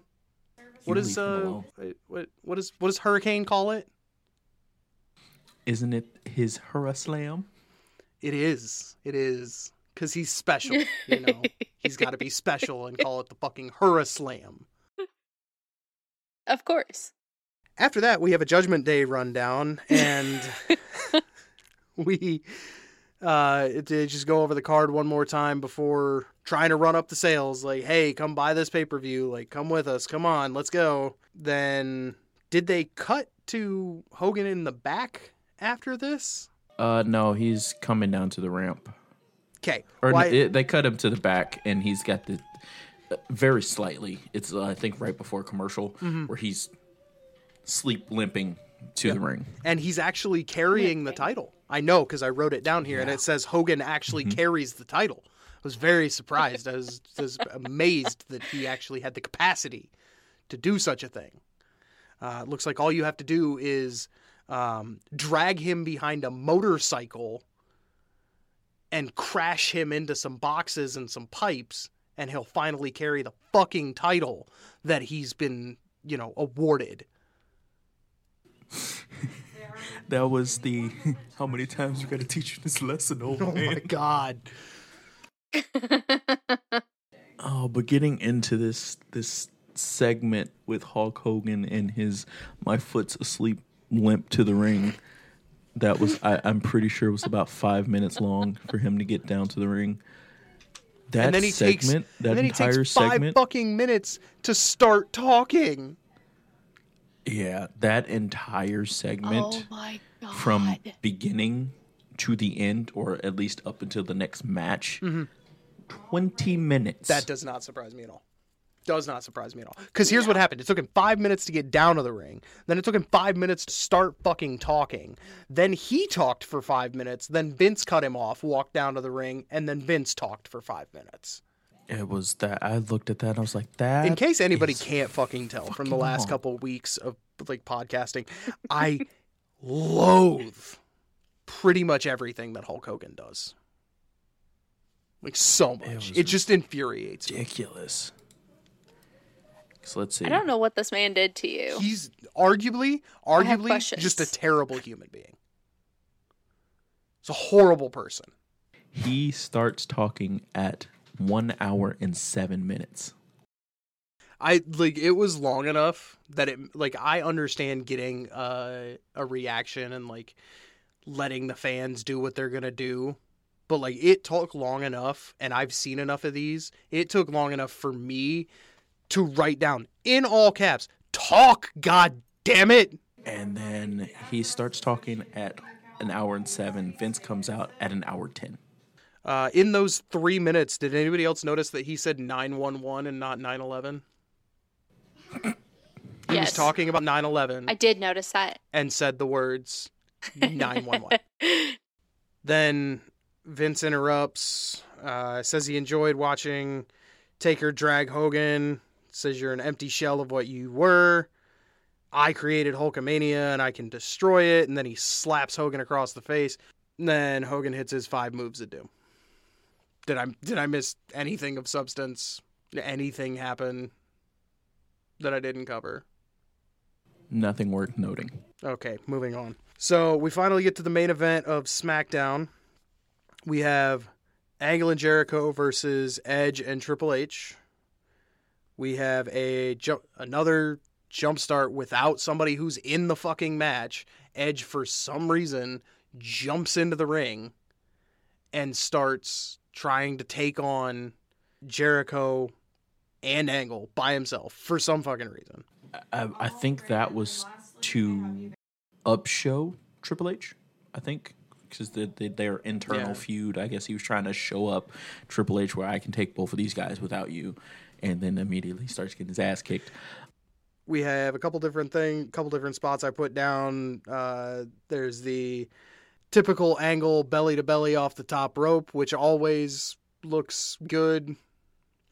Um, with a failed Lionsault from Jericho. Yeah, that was that that belly or yeah belly to belly off the top rope was after Edge's not bad flying heel kick. That one mm-hmm. that one too bad. Yeah. In last week's episode, it was stuff like that that made me write the comment of like young Edge is super bouncy. Yeah, Because he's just like hitting flippy wheel kick shit and like bouncing off the mat and getting back up and going around and doing everything. And I'm like, old Edge would not be doing this. Old Edge can't do that. may he might be able to do some of it at his age now if it wasn't for his neck. Uh, they they have to be very gentle with him. They still do a lot of stuff with him, but they they they got to do a, they got to be a lot more safe with him than anyone else. Jericho hits the Three Amigos. I don't remember because I've watched quite a bit of wrestling lately. I don't remember if he did it backwards to where like he hit it and then brought the guy up the wrong way and it just looked awkward or if that was somebody else. But I, I, I think remember that was Jericho. he hits I think because I think he, he hits it and instead of rolling to the side where his free arm is at, he rolls towards the guy's head and stands Mhm. him up It's that Jericho. way. And it's just it's weird. It looks really weird. It doesn't look good It looks it looks very awkward. and then uh Hunter back in the day Hunter hits a beautiful spine buster. Like we're talking Arn Anderson enforcer spine buster. Yeah, his his spine buster Fucking back then, it- gorgeous. he got a lot of height on Mhm. that. Mm-hmm. And then Hunter pushes Jericho into the ref on the outside. Then we have a chair shot countered into a spear. Or, sorry, not into a spear. We have the chair shot counter to the spear. So Edge lines up, tries to hit Angle with a spear, and just gets fucking annihilated with a chair. That that was one of Edge's biggest big. I think that what I want to say that's one of his two go or go to spots is mm-hmm. the the spear chair counter. Yeah. Cause he just would go at it and just run right through it. Because I don't think I don't think Rhino had any of those spots. I think it was solely Edge Yeah. that they loved doing that spot for. Yeah. The only time I've ever seen anything close to that was when uh, Triple H and Goldberg had their matches. Triple H would pull out his sledgehammer and use his sledgehammer as a counter and like Mhm. basically step out of the way of Goldberg and then like hit him in the side of the head with the sledgehammer as Goldberg went by. But after the chair shot to the head, Hunter and Jericho fight off. After the chair, cu- chair shot to the head, Angle hits the Angle Slam, and Angle and Jericho win, bringing our second week completely to fruition. We are at four hours of recording. Probably an hour of that will get cut right off the bat. so I'd say we did pretty well on time, even though we started a little late, uh, a little later than we wanted to. But I'd say we did a pretty good job this week of staying on time. I don't know what the final count for this is going to be, but I feel like it's it's going to be manageable. It's not going to be a four-hour edited version from nine hours of recording. so that being I think said, the only thing I wanted to mention Mhm. was did anyone else notice that the lock of hair that uh, Kurt Angle had Mhm. was neatly braided? Yep. he braided it. Yep. I'm He just braided very it back. confused. It- if you- I'm just and then it, I, I know it was actually his hair because that, that they couldn't fucking, you know.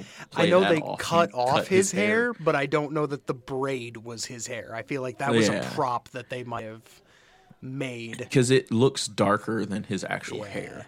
I, I, th- I definitely think that was a prop. May not have been. I could be completely wrong, but it's who knows. I don't think I would. I don't think I would be the one braiding hair that's not attached to someone's head. Nope. But to wrap this all up, Terron, you have any closing statements? Any closing arguments? Any anything we missed? Anything you want to talk about? Anything you want to say before we sign off on this? Nope. I think that was that was pretty pretty much it. Um, it was definitely an experience with having Michele on, but it was a good experience. It was definitely um, one that I would. We're gonna have again. You're gonna be another guest again, so you'll be back. Don't worry. I think. well, thank you uh, guys so much.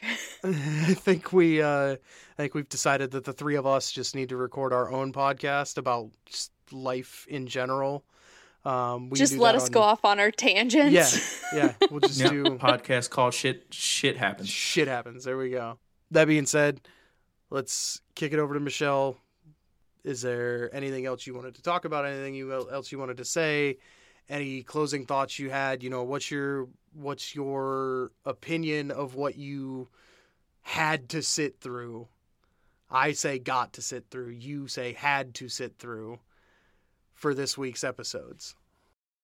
So I don't say had to sit through. Um, I do enjoy watching wrestling. Um, because it is something that we can we can do together. It might not always pique my interest all the time, and I might get a little, you know, ADHD in the middle and zone out or whatever. But it is a lot of fun seeing it and like, um, now looking back, like seeing how my brother might have seen everything because he was a big wrestling fan, but with him having been like over a decade older than me, we didn't get to share that experience.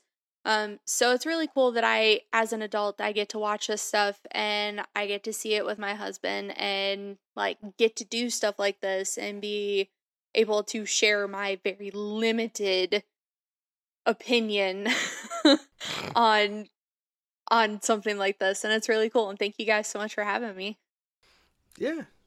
Uh, but yeah, of course, we we loved having you on. I know I enjoyed it. Uh, it's definitely something that as soon as I came up with the idea for this podcast, I definitely wanted to do was have at least one episode where you came in because we've watched wrestling together before, and I think this is a way to get you more engaged because you have to pay attention to everything that's going on because you're going to have to listen to us talk about it on the back end. So you might as well be, it might as well be something that you can put in your two cents about what's going on than just me and Terron sitting and talking about it and, and going over your head, kind of like we, the tangents that we went off on a little bit earlier in the episode. But after all of that, uh, I do want to say I do want to say thank you for coming on, and I really appreciate you coming on. I'm glad that you had fun. I'm glad that you enjoyed not only being on the podcast talking about this and listening to me and Terron bullshit, but also enjoyed watching them and uh, not cursing my name like Theo does because now Theo is pissed off that he can form opinions about professional wrestling, which is something he never thought he would be able to do. Now I I'm glad that you're starting to see things that you enjoy in professional wrestling. I'm glad I'm glad you have fun watching it. I'm glad that you Mhm. see it as something that we can do together and it's something that like you look forward to or can enjoy in the moment even if you don't look forward to it as opposed to like what I would assume a lot of women if they were to sit down and, and do something like this with their husbands they would feel like they were dragged into it. I mean, I'll be honest, that's how I how it used to be with my ex, but um I mean, I feel like I can actually ask questions without having you look at me like I'm stupid or like it's a dumb question cuz you understand like okay, she doesn't know that much about professional wrestling, like she wants to learn. I am actively trying to learn about something that you like. No, and and like I don't get me wrong. Like unless you just out of nowhere ask the dumbest possible like conceivable question in my mind, which I've never seen anybody do. Nobody can sit down and watch professional wrestling with me and be in any fear of like that I'm going to think you're stupid or that I'm going to like give you shit for not knowing something that you like that I don't know. Because again I've told you this I've told Theo I've told a ton of people this. I have been a professional wrestling fan for almost 30 years of my life. Like I have been watching the WWE since the Monday after I came home from the hospital and I haven't stopped since the longest period of time I've gone without watching professional wrestling were the eight or nine months that I was on deployment. And even then, I had episodes of Dark Side of the Ring that I was watching while I was gone. hmm And even then, we got AFN channels that would play professional wrestling. They would play Raw, they would play SmackDown the day after it aired in the US. So, for me, it's always been a huge part of my life. So I don't expect that anybody's going to know half or even a quarter of what I know just off the top of their head. I like I have I do not have an encyclopedic knowledge of a lot of things in my life, but professional wrestling is one of those things that I very much do when it comes to a lot of different things. I enjoy it. It's always been a huge part of my life. And that's the reason that I started this podcast because it gives me the opportunity to live through, relive myself, relive through these, this period of time, but also live through it and watch somebody experience it for the first time. And I think that's something that, like, is a really cool concept of like watching somebody as a full grown adult relive through these things or live through these things that I'm reliving through. Like re watching someone as a full grown adult live through my childhood. What you grew With- up. Yeah. Yeah, my childhood. My whole like my core memories are centered around this time period and you're just now getting to see it. It also doesn't necessarily help that a lot of this stuff I'm going to have to apologize for on the back end and be like, "Yeah, I mean, it happened and we can't really control that, but like there's other stuff that still Yeah, there's some regrettable there's like stuff. other stuff that I'm like, okay, yeah, no, I'm I'm I will back this till the day that I die and I will this holds up till today. So, I appreciate you for stepping in and I appreciate you taking Theo's spot for the week and being more than a a, a good sport listening to me and Terron babble about shit that you have no idea what we're talking about just because it makes us happy. Absolutely none. I don't know if we know what we're talking about half the time, but Sometimes we're just over here just we're just talk. here. We're just talking, you know. Just just talking to talk. But that being said, all of that being said, thank you guys for listening. Thank you guys for investing your time in this podcast. We hope to see you guys back here next week. If there are no more bitches, gripes, complaints, but pisses, moans, questions, comments, concerns, I am going to sign off for Michele, for Terron, for Theo, who couldn't be here. This has been the Era of Ruthless Aggression podcast. I've been Tyler.